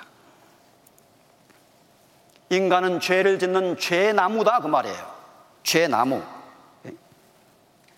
열매로 말하면은 죄의 열매. 그래서 여기 나무가 있습니다. 무슨 나무 같아요? 레몬 나무 같은데 한쪽에는 죄 열매가 막 이걸 죄라고 한다면 많이 맺혔어요. 몇 개 열렸습니다. 하나밖에 안 열렸습니다. 셋 중에 어떤 것이 진짜 레몬나무일까요? 다 레몬나무입니다. 그렇죠. 당연하죠. 열매의 숫자와는 관련이 없다는 것입니다. 토양이 좋고 열매가 많이 맺힐 수 있는 곳에 나무를 심어 놓으면 잘 자랄 수가 있는 거예요. 그래서 사람도 죄를 짓는 정도는 차이가 있을 수 있습니다. 그래서 좋은 환경에서 교육을 받고 훌륭하게 자라면은 훌륭한 사람처럼 보일 수가 있습니다. 그러나 결국 훌륭하지 않습니다.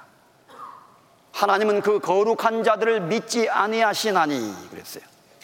소위 거룩하다고 하는 자들을 하나님은 절대 믿지 않으신다. 죄가 거의 없는 사람처럼 보이는 사람도 있어요. 그렇지만 그들의 삶 속에도 죄가 숨기워져 있습니다. 왜? 인간의 마음이 타락되어 있기 때문이에요. 예레미야 17장 9절 10절 이하에 이렇게 기록되어 있습니다. 같이 읽겠습니다. 만물보다 거짓되고 심히 부패한 것은 마음이라 누가 능히 이를 알리오마는 나 여호와는 심장을 살피며 폐부를 시험하고 각각 그 행위와 그 행실대로 봉하나니 만물보다 거짓되고 심히 부패한 것, 심히 부패한 것이 인간의 마음입니다. 여러분 우리가 음식이 있는데 조금 상했어요. 살짝 떼놓고 아이고 아까워서 먹을 수 있잖아요. 완전히 상했어요. 그대로 쓰레기통에 쳐넣어버려야 됩니다.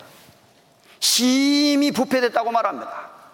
내 마음은 깨끗하고 선하고 의로운 것처럼 가끔 나도 착각을 해요. 그러나 사실 그렇지 않아요. 그것은 죄가 발려진 선이 발려진 죄일 뿐입니다. 겉으로는 사탕을 발라놓은 거예요. 그 안에는 썩은 냄새가 납니다. 인간의 마음은 부패됐습니다. 사람은 누구든지 살인죄를 질 수 있고, 누구든지 간음죄를 질 수 있고, 누구든지 도적질할 수 있습니다. 사람은 양심적으로는 전부 다 죄인입니다. 우리는 다른 사람에게 손가락질을 하지만 그런 말이 있잖아요. 내 손가락은 나를 가리키고 있다. 다른 사람을 비난하지만 나 역시 똑같은 죄를 범할 수 있습니다. 만물보다 거짓되고 심히 부패한 것은 마음입니다. 누가 능히 이를 알리오마는 나도 내가 얼마나 내 마음이 더럽고 부패든지 나도 잘 몰라요. 그러나 나 여호와는 심장을 밟히며 폐부를 시험하고 각각 그 행위와 행실대로 보응하나니 사람의 영혼을 하나님이 살펴보고 계십니다. 심장을 살펴보고 계셔요.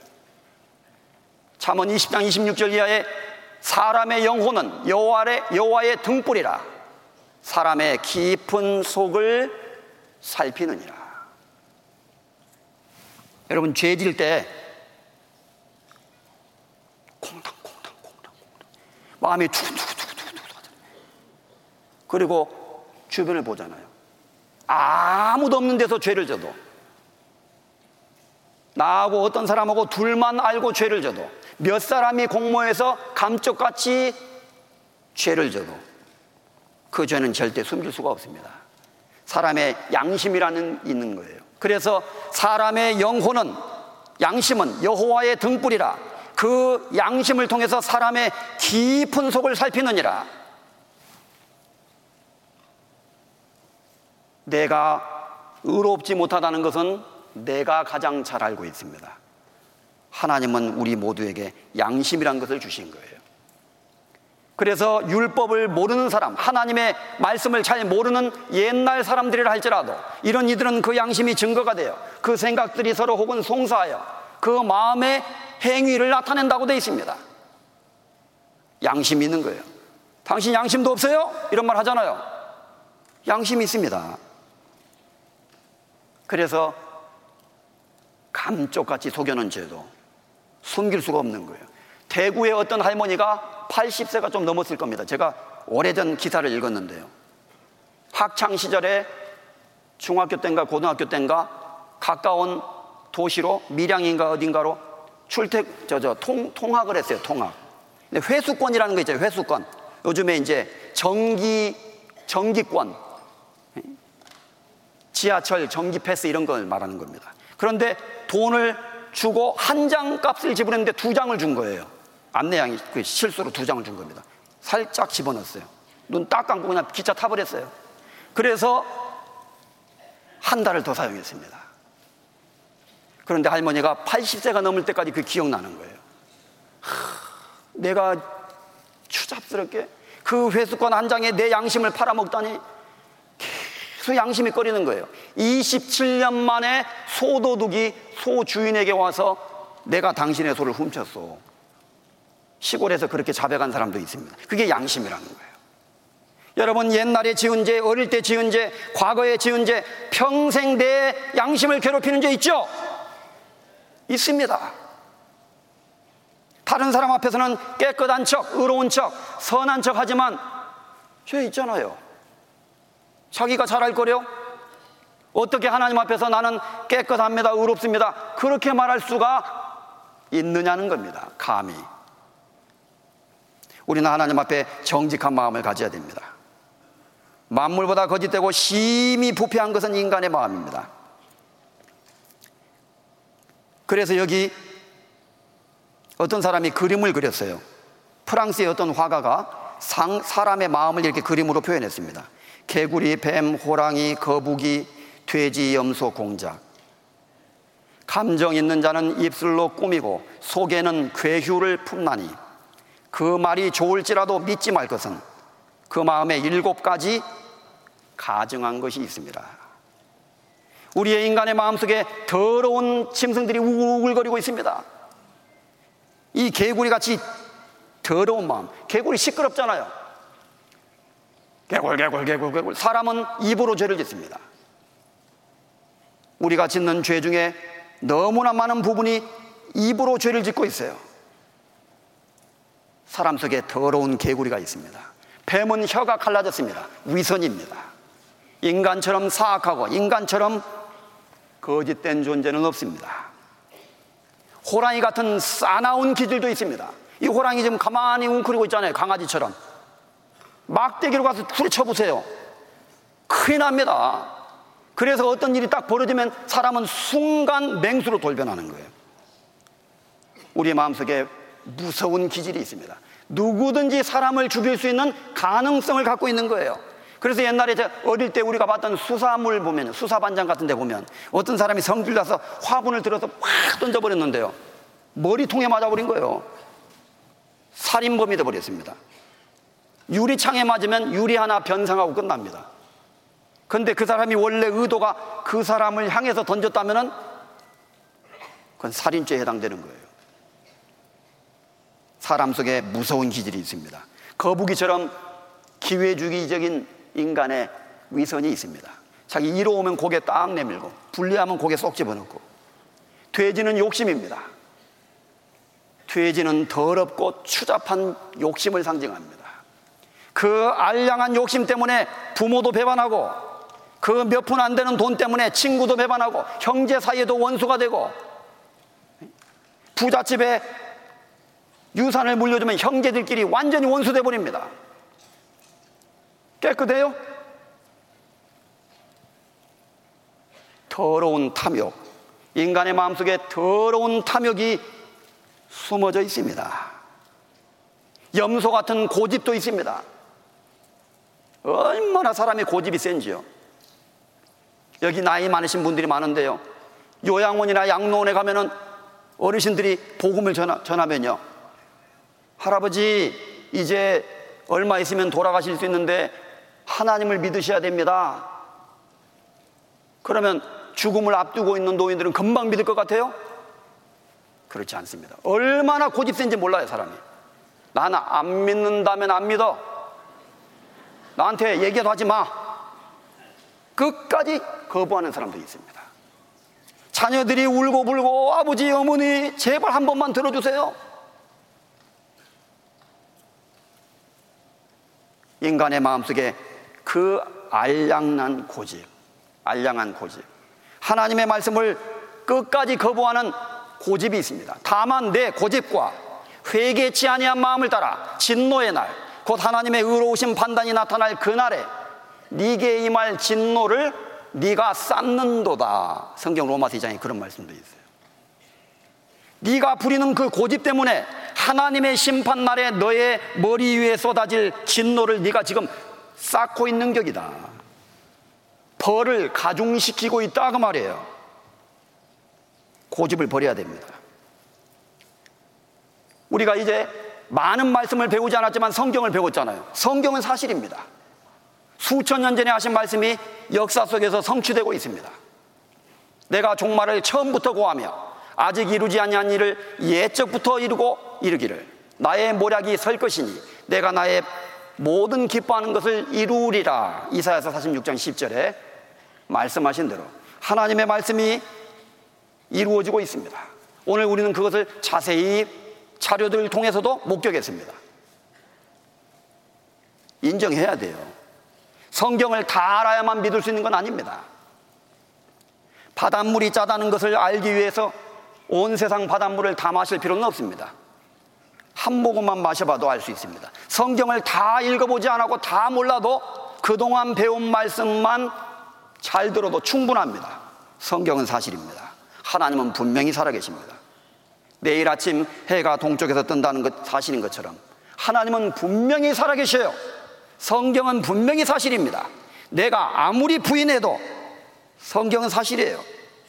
하나님의 말씀은 살아 있습니다. 인간의 마음속에 그 염소 같은 고집, 그리고 공작은 자랑하는 마음, 다른 사람을 무시하고 멸시하는 마음, 있는 채, 배운 채, 고상한 채 하는 마음, 인간의 위선을 말합니다. 하나님의 말씀은 살았고 운동력이 있어 좌우에 날선 어떤 검보다도 예리하여 혼과 영과 및 관절과 골수를 찔러 쪼개기까지 하며 또 마음의 생각과 뜻을 감찰하시나니 지으신 것이 하나라도 그 앞에 나타나지 않음이 없고 오직 만물이 우리를 상관하시는 자의 눈앞에 벌거벗은 것 같이 드러나느니라. 한번 따라서 해보겠습니다. 만물이 우리를 상관하시는 자의 눈앞에 벌거벗은 것 같이 드러나느니라.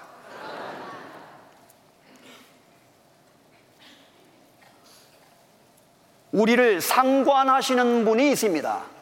우리가 행한 모든 일에 대해서 선악간에 간섭하시는 분이 있다 그 말이에요. 나는 내 마음대로 마음대로 살고 죄짓고 살, 살지만 하나님 앞에 가면 하나님이 상관을 하십니다. 전부 회계 장부 들춰서 내가 한 모든 행동을 전부 정산하시겠다고 말씀하시는 거예요. 우리를 상관하시는 자의 눈앞에 벌거벗은 것 같이 드러나느니라. 나의 모든 잘못과 추악한 죄가 그대로 드러나게 될 것입니다. 그래서 겉으로 깨끗하게 보인다고 해서 내가 깨끗한 사람이라고 착각하면 안 된다는 뜻이에요. 예수님이 이런 말씀하셨죠. 마음에서 나오는 것은 악한 생각과 살인과 간음과 음란과 도적질과 거짓 증거와 회방이니 이런 것들이 사람을 더럽게 하는 것이요 씻지 않는 손으로 먹는 것은 사람을 더럽게 하지 못하느니라. 유대인들은 조금 더러운 손으로 음식을 먹으면 자신이 더러워진다고 생각하는 것이 있었습니다. 그러나 예수님이 말씀하시는 것은 사실은 그렇지 않다. 더러운 것을 먹어서 인간이 더러워지는 것이 아니다. 인간의 마음속에 나오는 것이 너를 더럽게 만드는 거야. 이렇게 말씀하고 있는 겁니다. 사람의 마음속에 악한 생각, 첫째, 생각부터 잘못됐습니다. 살인, 간음, 음란, 도적질, 거짓 증거, 회방, 이런 것들이 사람을 더럽게 하는 것이요. 여기 깨끗한 컵이 두 개가 있습니다.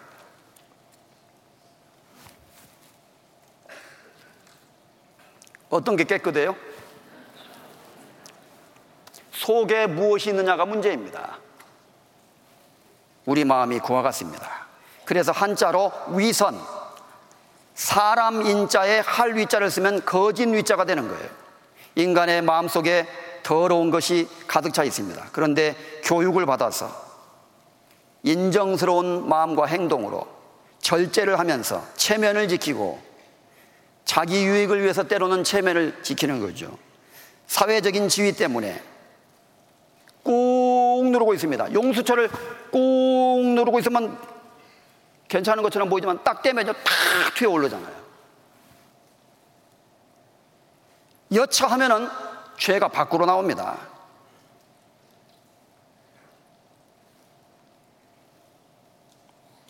사원 김화영은 상냥하지만 딸 김화영은 아 몰라도 돼.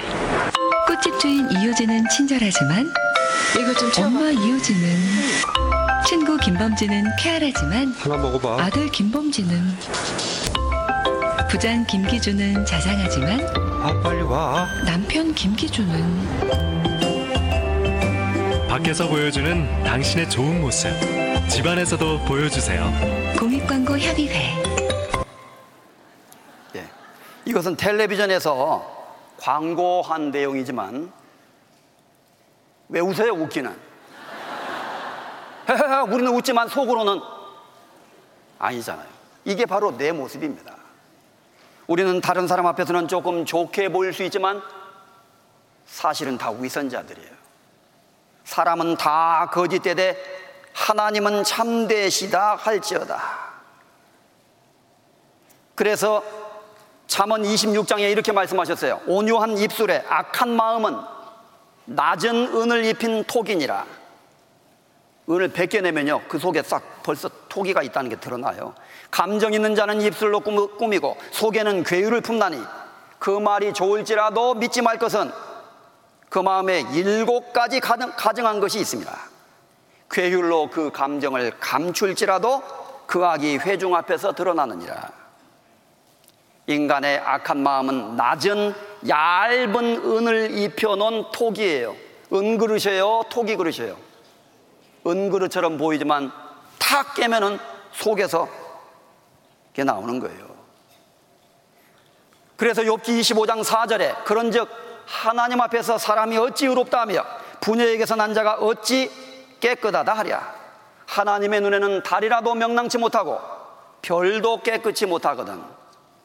하물며 벌레인 사람 구더기인 인생이랴. 여기서 중요한 말씀이 하나님 앞에서 사람이 어떻게 깨끗하다고 말할 수 있겠느냐? 하나님의 눈에는 어떻게 사람이 깨끗하다고 말할 수 있겠느냐? 하물며 벌레인 사람 구대기인 인생이랴.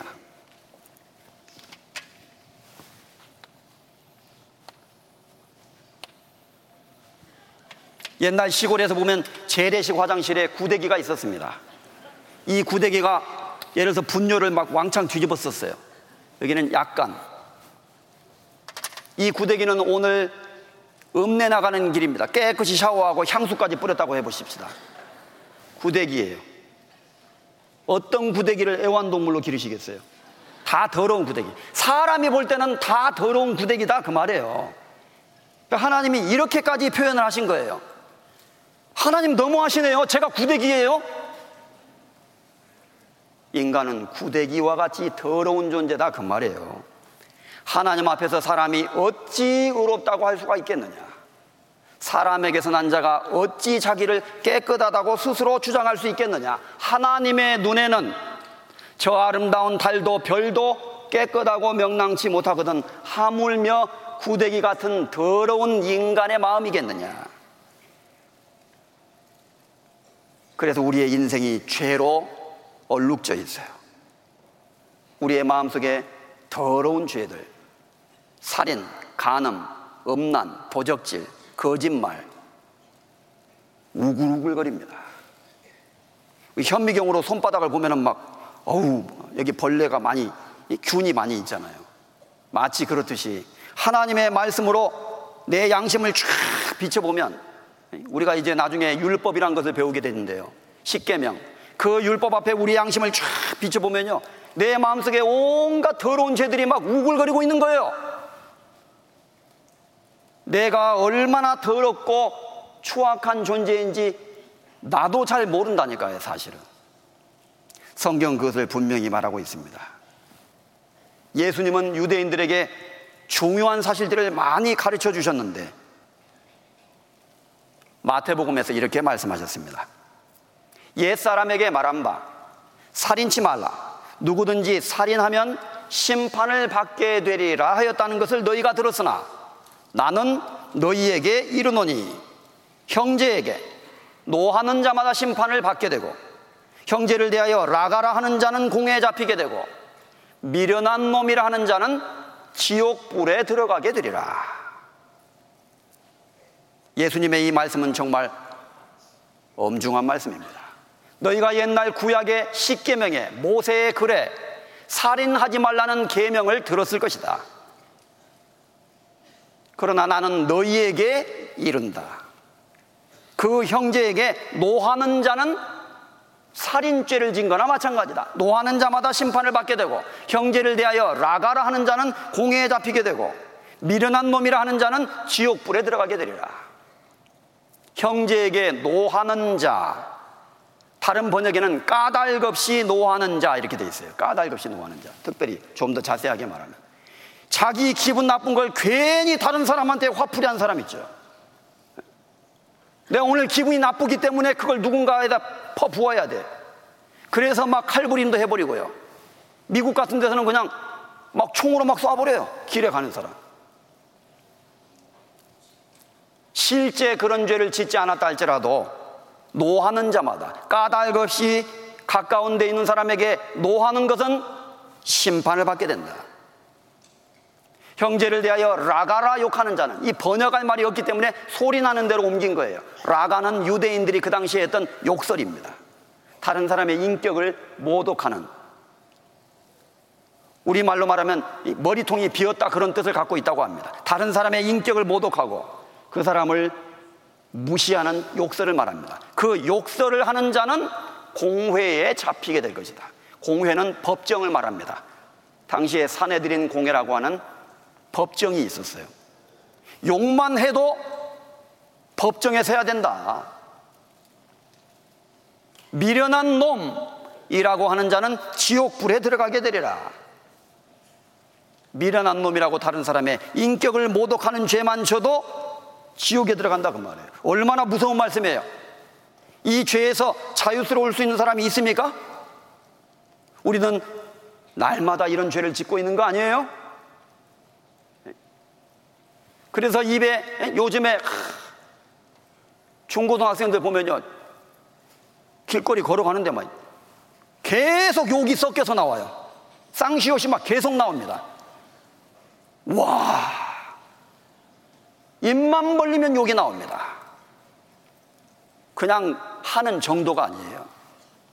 다른 사람의 인격을 모독하고 더러운 욕을 하는 사람은 공회에 잡히게 된다 하나님의 재판석 앞에 한번 서야 된다 그 말이에요. 미련한 놈이라고 하는 자는 지옥 불에 들어가게 되리라. 미국에서는요, 너 죽인다? 그 말하면요, 실제로요, 신고하면 경찰이 딱 수갑쳐서 잡아가 버립니다. 큰일 납니다. 죽인다는 말 함부로 하면. 말만 했는데, 미국에 가면 그 법을 지켜야 돼요. 중동에 가면요, 사우디나 이런 나라들 중에는 슈퍼마켓에서 과일 하나를 훔쳐서 도망가다가 걸리면요, 증인을 세우고 손을 잘라버립니다. 여러분, 아랍 국가에 중동에 여행하다가 절도죄를 범하면 큰일 납니다. 실제 잘라버려. 우리나라에서는 그렇게는 안 하잖아요. 나라마다 법이 다른 거예요. 하나님 앞에 가면은 하나님의 법대로 심판받아야 됩니다. 하나님 저 입으로밖에 그 욕 안 했는데요. 안 됩니다. 다른 사람의 인격을 모독하는 더러운 말, 더러운 욕설, 지옥불에 들어가게 되리라. 그 살인의 밑바닥에는 미움이 웅크리고 있습니다. 그 형제를 미워하는 자마다 살인하는 자니 살인하는 자마다 영생이 그 속에 거하지 아니하는 것을 너희가 아는 바라. 미움이 싹 터서 살인이 되는 거예요. 당신 기자가 창피해! 그 말 한마디 했다고 격분해서 부인을 칼로 찔러버렸어요. 비정한 아내, 부부싸움 뒤 남편에게 끓는 물을 부어서 살해해버렸어요. 뭘 말합니까? 이 어처구니 없는 이러한 뉴스들은 남의 이야기가 아니라 바로 내가 그런 사람이 될 수 있다는 것을 보여주는 거예요. 언제든지 기회가 주어져서 내가 감정을 컨트롤하지 못하면 나도 사람을 죽일 수 있는 가능성이 있다는 걸 말하죠. 사람에게는 증오심, 용서하지 않는 마음, 무서운 마음이 있습니다. 그리고 그 미움이 결국 우리에게 인생을 파괴시키는 결과를 가져오게 되는 거예요. 그 다음에 낙퇴죄가 있죠, 낙퇴죄. 어머니가 뱃속에 있는 아이를 지워버린다 그래요. 우리 원치 않는 임신을 했기 때문에 지워버립시다. 인, 괜찮을까요? 성경에 보면 시편 139편에 주께서 모태에서 내 장부를 조직하셨나이다 그랬어요. 나의 형질이 이루기 전에 주의 눈이 보셨나이다 그랬어요. 어머니 뱃속에서 하나님이 나를 조직했습니다. 이렇게 부르고 있어요. 어머니 뱃속에 있을 때부터 인간입니다. 잉태되는 순간부터 사람으로 간주하는 거예요, 성경은. 그러니 뱃속에 있는 아이를 막 마음대로 막 지워버려? 살인죄가 아닐까요, 정말? 엄연한 살인입니다. 가임기 여성 중 다섯 명 중에 한 명은 낙태를 경험했다고 보도되고 있습니다. 그렇다면 이 중에 다섯 명 중에 한 사람의 여성은 그리고 그것에 동조한 남성은 낙태죄에 해당되는 겁니다. 어머니 뱃속에 있는 아이를 끄집어내요. 이제 너무 이게 사진을 보여드릴 수가 없어요. 너무 무서워서. 때로는 조각조각 떨어집니다. 그걸 그냥 쓰레기통에 탁 집어넣어 버리는 거예요. 태아 4명 중 3명은 낙태된다. 점점점 증가하고 있습니다. 대책 없이 소멸된 낙태죄. 이제 낙태는 죄가 아니다 그 말이에요. 유통기한 만료됐어요? 하나님의 법은 만료되지 않았습니다. 우리를 상관하시는 자의 눈앞에 벌거벗은 것 같이 드러나는 자. 그 아이가 말을 할 수 있다면요. 엄마, 날 죽이지 마세요. 하나님이 절 세상에 나가시라고 보내셨는데요. 절 죽이지 말아요. 그렇게 아이가 울부짖을지 모릅니다. 소리 없는 비명. 분명히 살인입니다. 그리고 인간이 짓는 또 하나의 추악한 죄 중에 하나. 성경에 살인하지 말라, 간음하지 말라고 명령하셨습니다. 간음죄. 이 간음죄는 사람이 짓는 죄 중에서 가장 더럽고 추악한 죄라고 성경에 말씀하고 있습니다. 모든 죄는 몸 밖에 있거니와 간음하는 자는 자기 몸에게 죄를 짓는 것이다 그랬어요. 정상적인 부부 생활 외에 부부 생활을 벗어난 모든 성적인 행위, 그것을 성경은 간음죄로 규정합니다.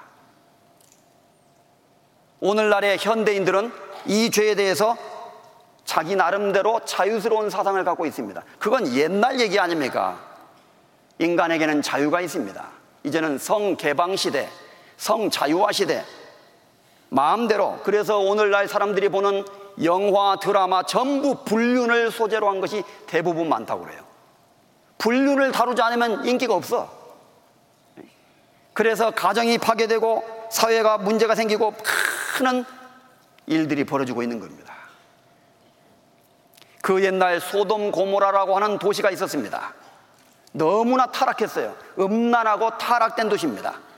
그래서 하나님이 하늘에서 불과 유황을 쏟아 부어서 소돔 고모라를 싹 태워버렸어요. 후세에 경건치 않는 자들에게 본을 삼으셨다고 성경 유다서에 기록되어 있습니다. 죄는 반드시 심판을 불러옵니다. 음란한 죄. 여기 옛날 이태리에 뽐페이라고 하는 도시가 있었어요. 얼마나 음란한지 그 도시가 화산, 화산재 밑에 묻어 있다가 발굴됐는데요. 그 벽에 음란한 그림들 그런 걸 막 공공연하게 그려놓고 남녀가 한꺼번에 들어갈 수 있는 목욕탕이 있었고 사람들은 음란을 즐겼습니다. 베스비우스라는 화산이 꽝 폭발해가지고 화산재가 다 덮어버렸어요. 간음죄는 무서운 심판을 불러온다는 것을 보여준 겁니다.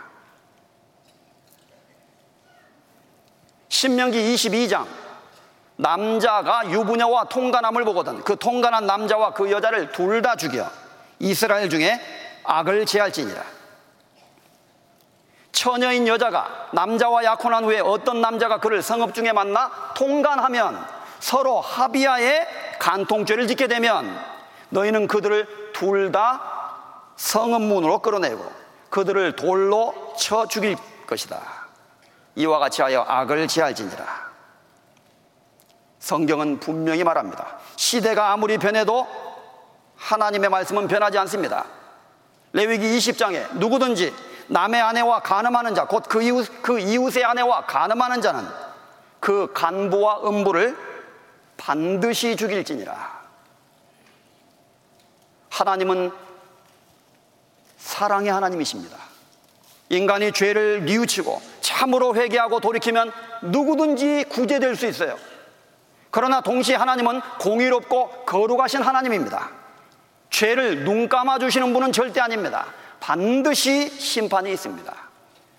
남의 아내와 남편과 가늠하는 자는 반드시 죽일지니라. 성경에는 살인하지 말라, 간음하지 말지니라 분명히 십계명에 기록되어 있습니다.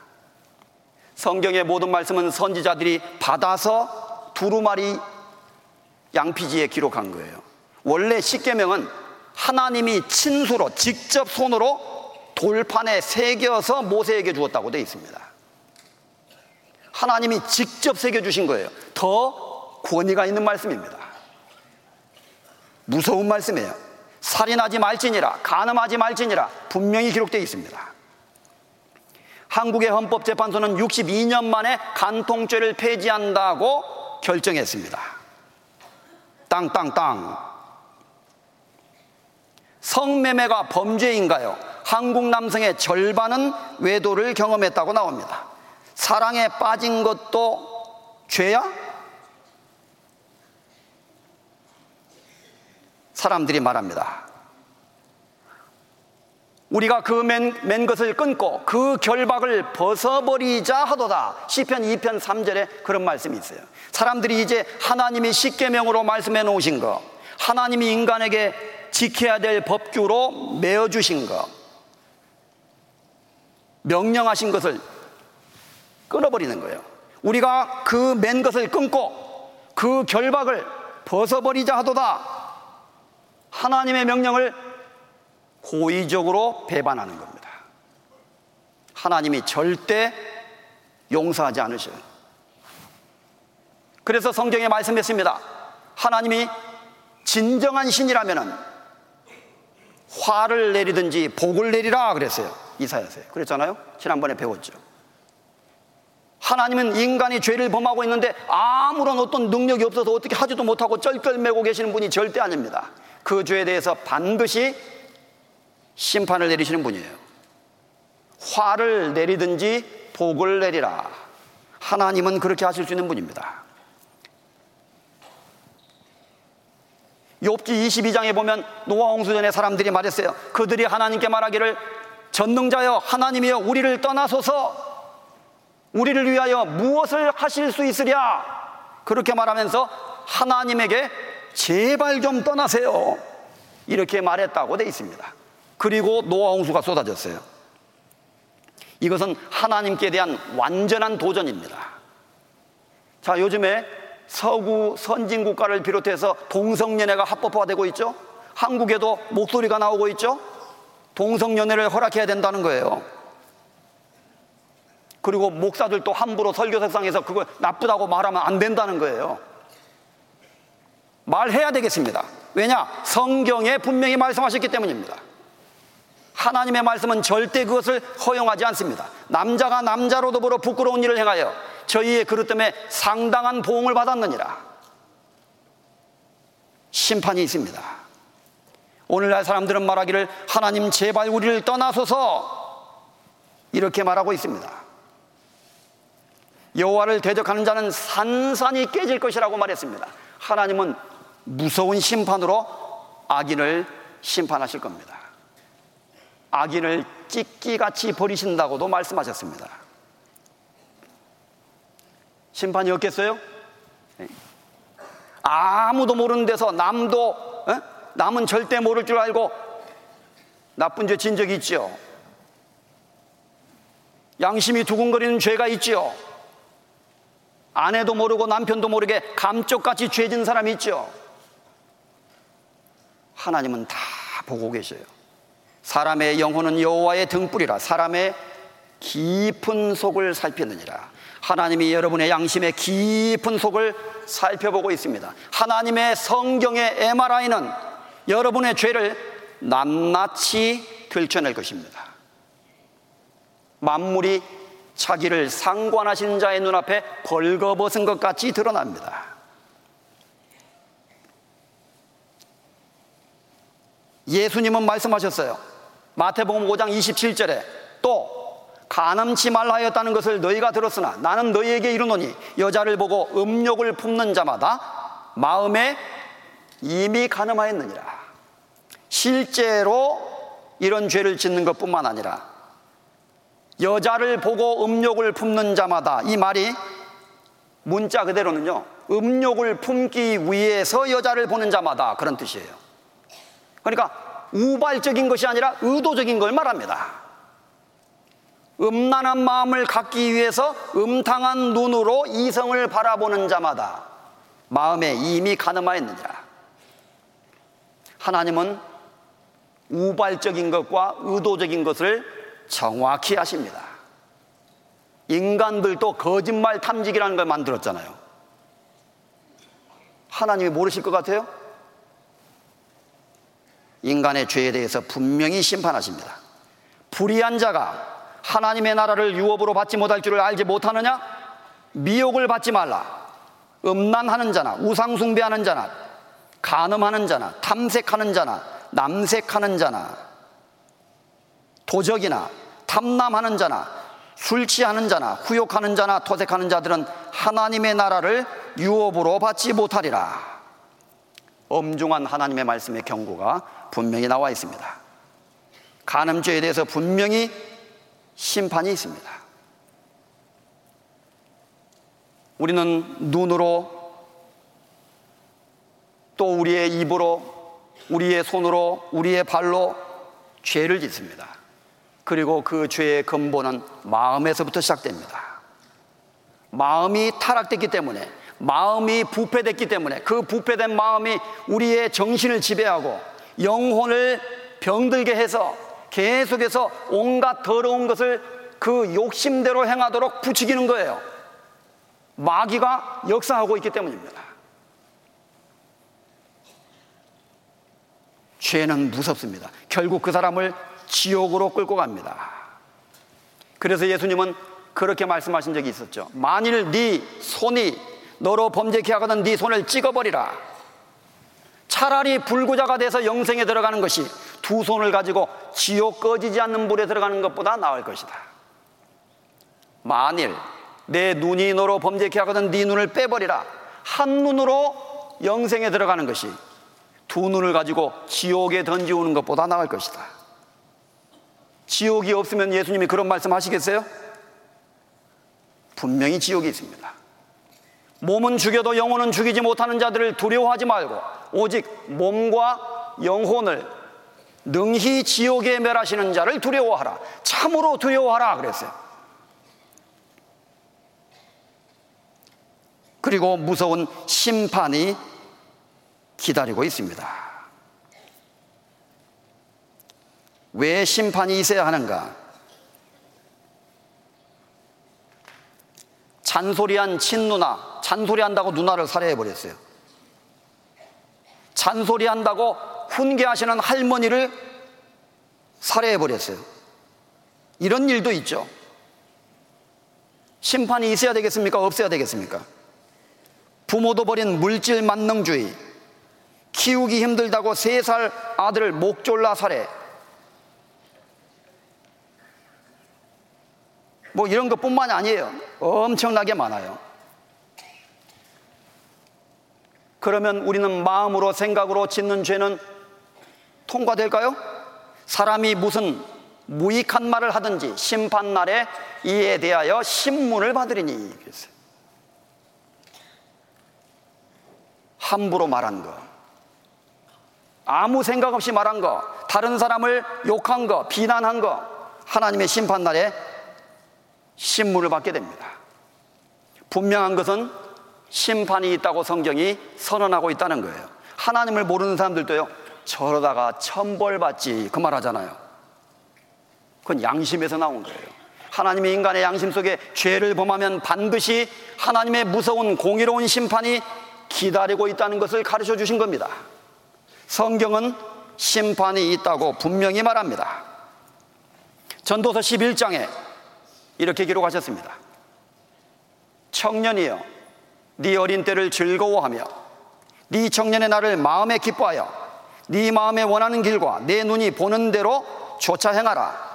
그러나 하나님이 이 모든 일로 인하여 너를 심판하실 줄을 알라. 네 눈이 보는 대로, 네 마음이 원하는 대로, 하고 싶은 대로, 하고 싶으면 마음대로 해봐. 하고 싶은 대로 마음대로 하면은 좋은 일을 많이 하겠어요? 나쁜 일을 많이 하겠어요? 나쁜 죄를 더 많이 짓습니다. 그러나 이 모든 일로 인하여 하나님이 너를 심판하실 줄은 각오하고 죄를 져라 그 말이에요. 심판날이 있습니다. 기록되었으되 주께서 가라사대 내가 살았노니 모든 무릎이 내게 꿇을 것이요 모든 혀가 하나님께 자백하리라 하였느니라. 자, 한번 또 따라서 해보겠습니다. 모든 무릎이 하나님께 꿇을 것이요 모든 혀가 하나님께 자백하리라. 이것은 엄중하신 하나님의 말씀입니다. 반드시 심판이 있습니다. 우리가 행한 모든 죄에 대해서 분명히 심판이 있다고 성경은 경고합니다. 그래서 이 세상에도 법정이 있죠. 재판석이 있습니다. 선고가 떨어지면 감옥으로 들어가게 됩니다. 분명 심판이 있습니다. 지옥이 어떤 곳입니까? 거듭나지 못한 사람, 구원받지 못한 사람이 영원히 가는 곳이에요. 그 지옥에 가기 전에 백보좌 심판이라는 것이 있습니다. 하나님 앞에 가기 전에 먼저 하나님 앞에 가서 지옥에 가기 전에 심판받는 장면이 있어요, 성경에. 모든 사람이 죽음을 건너가서 인간의 역사가 이제 끝나고 모든 사람이 하나님 앞에서 죄를 신문받습니다. 요한계시록 20장 또 내가 크고 흰 보좌와 그 위에 앉으신 자를 보니 땅과 하늘이 그 앞에서 비하여 간대 없더라. 또 내가 보니 죽은 자들이 물온대소하고 그 보좌 앞에 섰는데 책들이 펴 있고 또 다른 책이 펴졌으니 곧 생명책이라. 생명책이 있습니다. 두 번째, 죽은 자들이 자기 행위를 따라 책들에 기록된 대로 심판을 받으니 죽은 사람들이 누워있지 않고 서 있습니다. 하나님의 심판대 앞에 서 있는 거예요. 자기의 행위대로 심판을 받는다고 말하고 있습니다. 첫째, 생명책이 있어요. 생명책에는 구원받은 사람의 이름만 적혀 있습니다. 천사가 여러분의 이름이 있는지 없는지 생명책을 열어볼 거예요. 대구에서 온 아무개 하나님 그의 이름이 생명책에 없나이다. 그러면 천사가 끌고 지옥으로 가는 거예요. 서울에서 온 아무개 하나님 그의 이름이 생명책에 없나이다. 천사가 와서 끌고 가버려요. 생명책에 이름이 기록되지 못한 자는 불못에 던지우더라. 그리고 또 다른 책이 있습니다. 자기 행위가 전부 기록된 책들이 있는 거예요. 물론 하나님의 성경책도 있을 겁니다. 바다가 그 가운데서 죽은 자들을 내어주고 또 사망과 음부도 그 가운데서 죽은 자들을 내어주매 각 사람이 자기의 행위대로 심판을 받고 사망과 음부도 불못에 던지우니 바다가 그 가운데서 죽은 자들을 내어준다는 말은 바다 속에 빠져 죽어서 시체가 다 썩어서 물고기 밥이 됐어, 됐어도요. 부패됐어도요. 원소로 돌아간 거예요. 사실은 원소로. 없어진 게 아닙니다. 하나님의 능력으로 다시 다 부활시키는 거예요. 구원받지 못한 사람의 몸도 부활시킵니다. 구원받은 사람의 몸도 부활됩니다. 구원받은 사람의 몸의 부활은 첫째 부활입니다. 이 첫째 부활에 참여하는 자들은 복이 있도다. 휴거 때 첫째 부활이 있습니다. 그리고 둘째 부활은 거듭나지 못한 사람의 부활입니다. 이번에 하나님의 말씀을 다 배우고도 끝까지 안 믿는 사람, 끝까지 배척한 사람, 하나님의 말씀을 고의적으로 거부한 사람들은 하나님의 심판의 징벌을 받게 됩니다. 둘째 사망 곧 불못에 들어간다고 되어 있어요. 이것은 둘째 사망 곧 불못이라. 누구든지 생명책에 기록되지 못한 자는 불못에 던지우더라. 그래서 하나님의 심판은 누구든지 예외가 없습니다. 두 번째, 자기 행위를 따라. 세 번째, 기록된 대로. 네 번째, 결과는 불못에 던지우더라. 이 모습을 세례 요한이, 사도 요한이 지금부터 2000년 전에 미리 보고 성경에 기록한 거예요. 오늘 우리 말씀 배웠죠?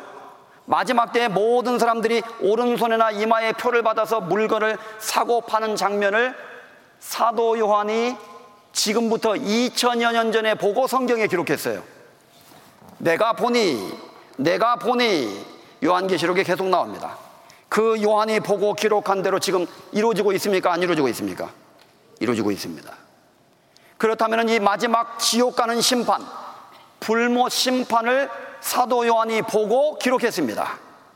내가 보니, 내가 보니 성경에 분명히 기록되어 있어요. 이대로 이루어질까요? 이루어지지 않을까요? 반드시 이루어집니다. 이 장면을 영상으로 표현해 놓은 것이 있어요. 잠깐 보겠습니다. 죽은 후 그의 혼은 하나님의 무서운 심판을 기다리기 위해 즉시 지옥으로 옮겨진다. 이 모든 것은 그가 하나님의 사랑의 선물인 영원한 생명을 거절했기 때문이다. 그때가 다가오고 있다.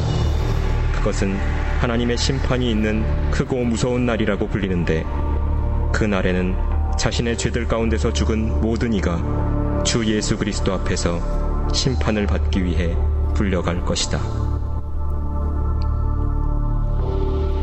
하나님의 말씀은 이렇게 말씀한다. 또 내가 큰 백보자와 그 위에 앉으신 분을 보니 그의 면전에서 땅과 하늘이 사라졌고 그들의 설 자리도 보이지 않더라. 바다도 그 안에 있던 죽은 자들을 넘겨주고 또 사망과 지옥도 그들 안에 있던 죽은 자들을 넘겨주며 또 내가 죽은 자들을 보니 작은 자나 큰 자나 하나님 앞에 서 있는데 책들이 펴져 있으며 또 다른 책도 펴져 있는데 그것은 생명의 책이라. 죽은 자들은 자기들의 행위에 따라 그 책들에 기록된 대로 심판을 받더라. 사람이 말하는 어떠한 빈말이라도 심판 날에는 그에 관하여 해명하게 되리라. 그 일이 끝나면 하나님께서는 한 천사를 시켜 생명의 책을 열게 하실 것이고 거기에 당신의 이름이 나와 있는지 보실 것이다. 그 천사가 보고 말할 것이다. 주님, 그 이름은 나와 있지 않습니다. 그러면 하나님께서 이렇게 말씀하실 것이다.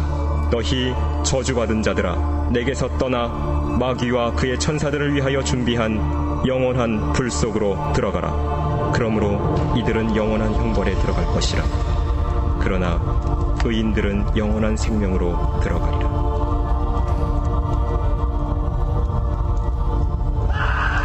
누구든지 생명의 책에 기록되지 않은 자는 불못에 던져지더라.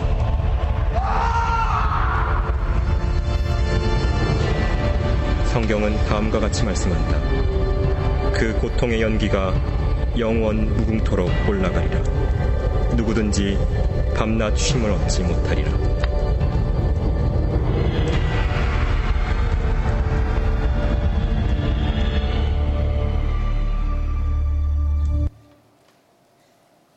그러나 두려워하는 자들과 믿지 아니하는 자들과 흉악한 자들과 살인자들과 행음자들과 술객들과 우상숭배자들과 모든 거짓말하는 자들은 불과 유황으로 타는 못에 참여하리니 이것이 둘째 사망이라. 구원받지 못한 사람의 최후 두 번째 사망입니다. 여기 지옥 가는 사람의 리스트가 쭉 나와 있어요. 두려워하는 자들, 믿지 않는 자들, 흉악한 자들, 살인자들, 행음자들, 술객들. 두려워하는 자란 말은 하나님을 알기는 아는데 확신이 없는 사람. 지옥이 있다는 것도 알지만 항상 죄로 인한 양심의 가책과 두려움에 떨고 있는 사람. 거기서 용서를 경험해 보지 못한 사람. 믿지 않는 자들, 주 예수께서 저의 능력의 천사들과 함께 하늘로서 불꽃 중에 나타나실 때에 하나님을 모르는 자들과 우리 주 예수 그리스도의 복음을 복종치 않는 자들에게 형벌을 주시리니 그랬어요. 성경 대살로니가후서 2장에 하나님의 무서운 심판이 있습니다. 첫째, 하나님을 모르는 자들, 이제까지 하나님 모르고 살아왔던 사람들. 두 번째, 하나님의 복음, 예수 그리스도의 복음을 복종치 않는 자들에게 심판을 주십니다. 두려워하는 자들, 믿지 아니하는 자들, 흉악한 자들, 흉악한 자들은 위선자들, 가증한 자들을 말합니다. 그래서 다른 번역에는 가증한 사람들, 살인자들, 행음자들, 술객들, 실제 사람을 죽인 것도 살인이고, 마음으로 미워한 것도 살인이고, 실제 간음죄를 진 것도 행음이고, 마음으로 음란한 생각으로 행한 모든 것들도 행음이고, 술객들, 점치는 걸 말해요, 점치는 거. 무당한테 가서 사주팔자 보는 거, 하나님 앞에 죄가 아니에요? 이 돌로 만든 깎아 만든 이 우상 덩어리가 인간에게 화와 복을 내릴 수 있습니까? 이 우상 덩어리가 장래일을 우리에게 말할 수 있고 후레사를 구할 수 있습니까?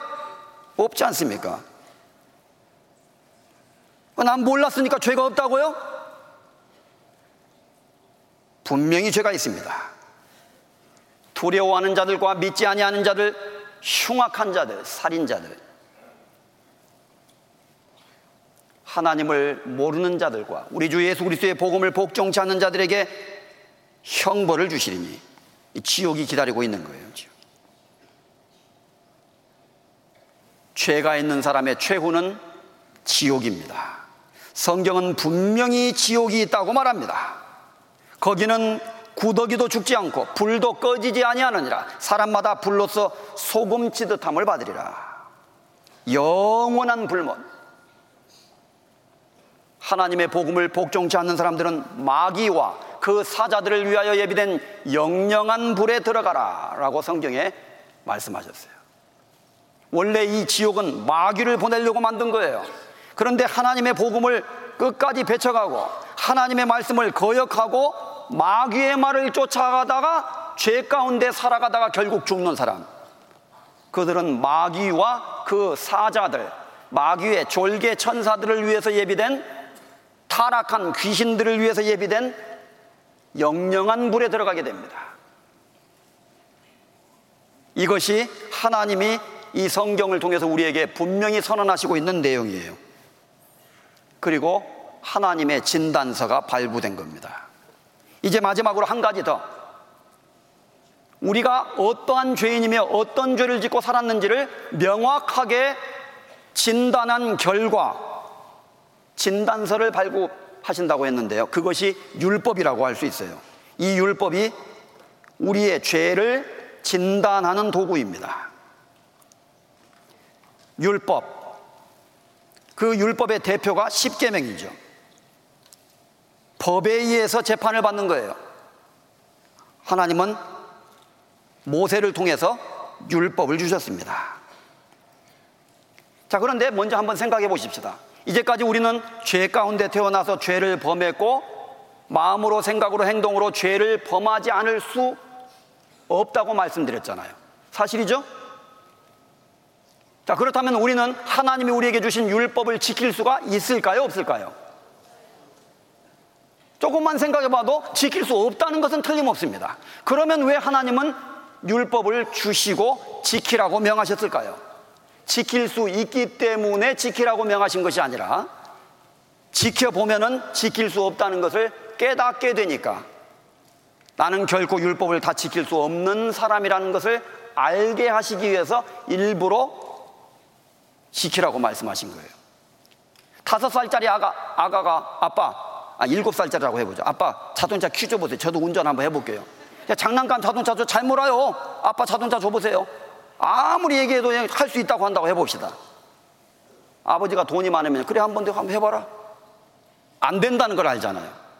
안 된다는 걸 알게 하기 위해서 해보라고 하는 경우도 있는 거예요. 말하자면. 하나님이 인간에게 십계명을 주셨습니다. 지킬 수 있기 때문에 지키라고 하신 것이 아니에요. 그래서 성경은 말합니다. 우리가 알거니와 무릇 율법이 말하는 바는 율법이 모든 인간에게 말하고 있는 것은 율법 아래 있는 자들에게 인간에게 말하는 것이니 이는 모든 입을 막고 온 세상으로 하나님의 심판 아래 있게 하려 함이니라. 죄 없다는 소리 못하도록 입을 틀어막는다 그 말이에요. 입을 막고 하나님의 심판 아래 있게 하려 함이니라. 그러므로 율법의 행위로 그의 앞에 의롭다 하심을 얻을 육체가 없나니 따라서 해보겠습니다. 율법으로는 죄를 깨달음이니라. 율법은 율법 아래 있는 모든 인생들에게 말하고 있는 겁니다. 죄 없다는 소리 하지 마! 입 다물어! 그 옛날에 수사반장이 보면 어릴 때 본 수사반장이 어떤 범인이 막 나를 왜 여기 경찰서에 끌고 오냐고 그래요. 그러면 형사가 딱 끌고 와서 딱 앉힙니다. 너 이날 여기 갔지? 이거 누구야? 네 물건이지? 알리바이 돼? 그때부터 막 죄 없다고 소리 지면서 경찰서 끌려오던 사람이 할 말이 없는 거예요. 우리는 죄 없다고 할 수 있습니까? 하나님의 거룩하신 율법 앞에 딱 서면은 율법으로는 그래서 죄를 깨닫는 것이다. 그런데 어떤 사람이 그래도 지키는 데까지는 지켜야죠. 천국 갈 수 있겠어요? 아, 믿음이 부족해서요. 그럼 어떻게 천국 갈래요? 하나님 율법을 다 지키고 죄를 짓지 않은 생활을 해야지요. 이렇게 오해하고 착각하는 경우가 있다는 것입니다. 그러면 죄를 안 짓고 살아갈 수 있나요? 어, 그건 잘 모르겠지만 하여간 죄를 안 지려고 해야죠. 그러면 하나님이 천국에는 보내줄 거 아닌가요? 그것은 오해라는 겁니다. 이 율법은 너는 율법을 지킬 수 없는 사람이야. 이것을 깨닫게 하시기 위해서 율법을 주신 거예요. 그리고 율법은 하나님의 완전한 기준을 설명하는 것이기 때문에 어떤 사람이 그 율법을 지키어서 천국에 가려고 한다면 완전해야 돼요. 가능할까요? 못할까요? 율법을 지켜서 천국 가려고 하는 사람이 있다면 부산 앞바다에서 헤엄쳐서 미국 샌프란시스코까지 가려고 하는 사람입니다. 될까요? 안 될까요? 아이, 가는 데까지는 가봐야죠. 이렇게 많은 사람이 있다면 어리석은 사람입니다. 성경에 말합니다. 누구든지 온 율법을 지키다가 그 하나에 거치면 모두 범한 자가 되나니 그랬어요. 율법 전체를 다 지키면 됩니다. 무릇 율법 행위에 속한 자들은 저주 아래 있나니 기록된 바 누구든지 율법 책에 기록된 대로 온갖 일을 항상 행하지 아니하는 자는 저주 아래 있는 자라 했습니다. 참 이상한 말이죠. 하나님 율법을 지, 주시고 지키라고 명하셨는데 율법 행위에 속한 자들은 하나님의 저주받을 운명에 있다. 무슨 말이에요? 자기가 죄인이란 것을 깨달아야 되는데 율법을 통해서 죄인이란 것을 깨닫지 않고 율법을 지켜서 천국에 갈 수 있다고 생각하는 그 사상은 부산 앞바다에서 헤엄치는 데까지는 쳐서 샌프란시스코까지 갈 수 있다고 생각하는 착각과 마찬가지다 그 말입니다. 자기가 얼마만큼 죄인인가를 아직도 모르기 때문에 그런 소리 한다 그 말이에요. 입을 다물라고 했는데 계속 말을 해. 막 내가 막 이래서 죄를 졌고요. 막 이런 난 죄가 없고요. 계속 변명한다고 해봐요. 그건 죄를 모르는 거예요. 누구든지 율법책에 기록된 대로 온갖 일을 항상 행하지 아니하는 자는 저주 아래 있는 자라 했습니다. 그러니까 방법이 하나 있습니다. 율법을 지켜서 전국 가려면 온갖 율법을 십계명 전체를 항상 한 번도 빼놓지 말고 지키면 돼요. 되겠어요, 안 되겠어요? 여기 율법을 지켜서 천국 가려고 하는 사람이 있습니다. 고리가 10개가 있어요. 성공하면 됩니다. 그런데 몇 개 끊어지면 툭 떨어질까요, 지옥으로? 툭 하나만 떨어져도 지옥으로 갑니다. 예수님은 이렇게 말씀하셨어요. 같이 읽어보겠습니다. 진실로 내게 이르노니 네가 홀이라도 남김없이 다 갚기 전에는 결단코 거기서 나오지 못하리라. 무슨 말입니까? 홀이만한 죄, 일전만한 죄, 털끝만한 죄까지 다 갚고 완전히 깨끗한 상태가 되기 전에는 천국에 못 들어온다 그 말이에요. 하나님의 기준은 너무나 엄격합니다. 그래서 율법은 온갖 일을 항상 행하지 아니하는 자는 저주 아래 있다라고 선언한다는 겁니다. 이 율법은 하나님의 완벽한 선의 기준을 설명한 거예요. 그래서 율법은 마치 거울과 같습니다. 율법으로는 죄를 깨달음이니라. 자기의 죄를 깨닫게 되는 거예요. 어, 내 이렇게 더럽구나. 그래서 우리가 성경을 배우다가 하나님 앞에서 이 말씀 앞에서 나의 모습을 오늘 거울을 통해서 우리가 본 거예요. 그리고 하나님의 진단서가 발급된 겁니다. 당신은 죄인입니다. 결코 의인이 아닙니다. 추악한 죄인입니다. 라고 하나님의 진단서가 발급됐어요. 자, 어떤 사람이 천국으로 들어가려고 이제 입국 수속을 합니다. 마치 미국 갈 때 입국 수속 하듯이 딱 통과하려고 합니다. 천사들이 스캔합니다. 코로나 검사 해봤죠? 코로나 검사들이 쫙 스캔했어요. 코로나 검사 받을 때 어땠습니까? 0.01mm의 코로나 균이 있어요. 양성 반응, 선생님 죄송합니다. 격리돼야 됩니다. 어떤 사람은 50mg의 코로나 균이 완전히 있어요. 양성입니다. 우리가 저녁 식사를 하려고 큰 국솥을 끓여놨다고 해보죠, 오늘. 몇천 명이 먹기 위해서 국솥을 끓여놨어요. 그런데 코로나 환자가 하다가 침이 딱 튀겼어요, 한 방울. 그거만 살짝 떼놓고 나머지 먹을 수 있어요? 그렇지 않습니다. 우리의 위생 기준은 너무나 엄격하기 때문에 전부 다 폐기시켜야 돼요. 그와 같습니다. 하나님은 완전한 기준을 세워 놓으신 거예요. 죄가 호리만한 죄까지 다 없어져야만 하나님 앞에서 깨끗한 사람이라고 할 수 있는 거예요.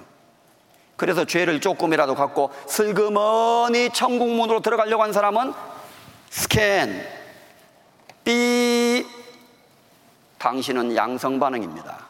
당신의 영혼 속에 죄가 아직 남아 있군요. 천사가 쫓아내 버립니다. 그럼 어떤 사람이 천국에 들어갈 수 있나요? 홀이라도 남김없이 다 갚기 전에는 이렇게 말이죠. 갚을 수 있는 길이 있다는 뜻이에요. 내일 처방전이 주어집니다. 호리만한 죄라도 지은 적이 있는 사람은 다 지옥 간다는 말이 아니에요. 그것을 갚을 수 있는 길이 있습니다. 아무리 빚이 많아도 갚을 수 있는 길이 있다면 얼마나 다행이에요. 내일 하나님의 은혜의 복음을 통해서 우리는 그 빚을 갚는 법을 배우게 됩니다. 하나님은 모든 사람을 사랑하십니다. 모든 사람이 구원받기를 원하셔요. 구원받을 수 있는 길도 주셨습니다. 자, 이번에 전부 치료받고 가셔야 됩니다. 오늘은 진단서, 내일은 처방전. 하나님의 복음이 우리를 깨끗게 하실 것입니다. 진리를 알지니 진리가 너희를 자유케 하리라. 예수님이 말씀하셨습니다. 오늘 주무시기 전에 간절히 하나님께 기도하시고요. 자신의 죄를 다시 한번 뉘우치고 회개하는 마음으로 구원해 주시기를 간절히 기도해 보십시오. 유튜브로 막 뭐 트로트 이런 거 듣지 마세요. 오늘 저녁에. 그런 거 하면요. 정신 사나워져서 안 됩니다. 깊이 자기의 죄를 뉘우치면서 기도하는 마음으로 내일 아침 복음을 들으셔야 됩니다. 같이 기도하겠습니다. 걸어가신 하나님 아버지, 이번에 이렇게 귀한 영혼들 모아주시고 하나님의 거룩하신 말씀을 듣고 배울 수 있도록 인도해 주신 것을 감사드립니다. 우리는 죄 가운데 태어나서 그릇 행하여 각기 제 길로 갔습니다. 우리의 마음으로 생각으로 행동으로 하나님 앞에 얼마나 많은 죄를 짓고 살았는지요. 우리의 부끄러운 과거가 우리를 쳐서 증거하고 있습니다. 우리의 과거에 지은 모든 죄를 생각할 때 하나님 앞에 결코 나아갈 수 없으나 세리와 같이 하나님의 자비를 의지하여 하나님께로 나옵니다. 우리를 불쌍히 여겨 주시옵소서. 내일 아침 복음을 들을 때에 우리 모두에게 하나님의 구원의 은혜를 허락하여 주시고 한 사람도 이루어지지 않고 모두 하나님의 큰 자비와 용서를 깨닫고 믿음으로 영혼이 구원함을 받아서 천국의 소망을 얻을 수 있도록 인도해 주옵소서. 남아있는 모든 시간을 하나님의 거룩하신 손에 온전히 맡기고 의지합니다. 우리 구주 예수 그리스도의 이름으로 감사하며 기도 드렸습니다. 아멘.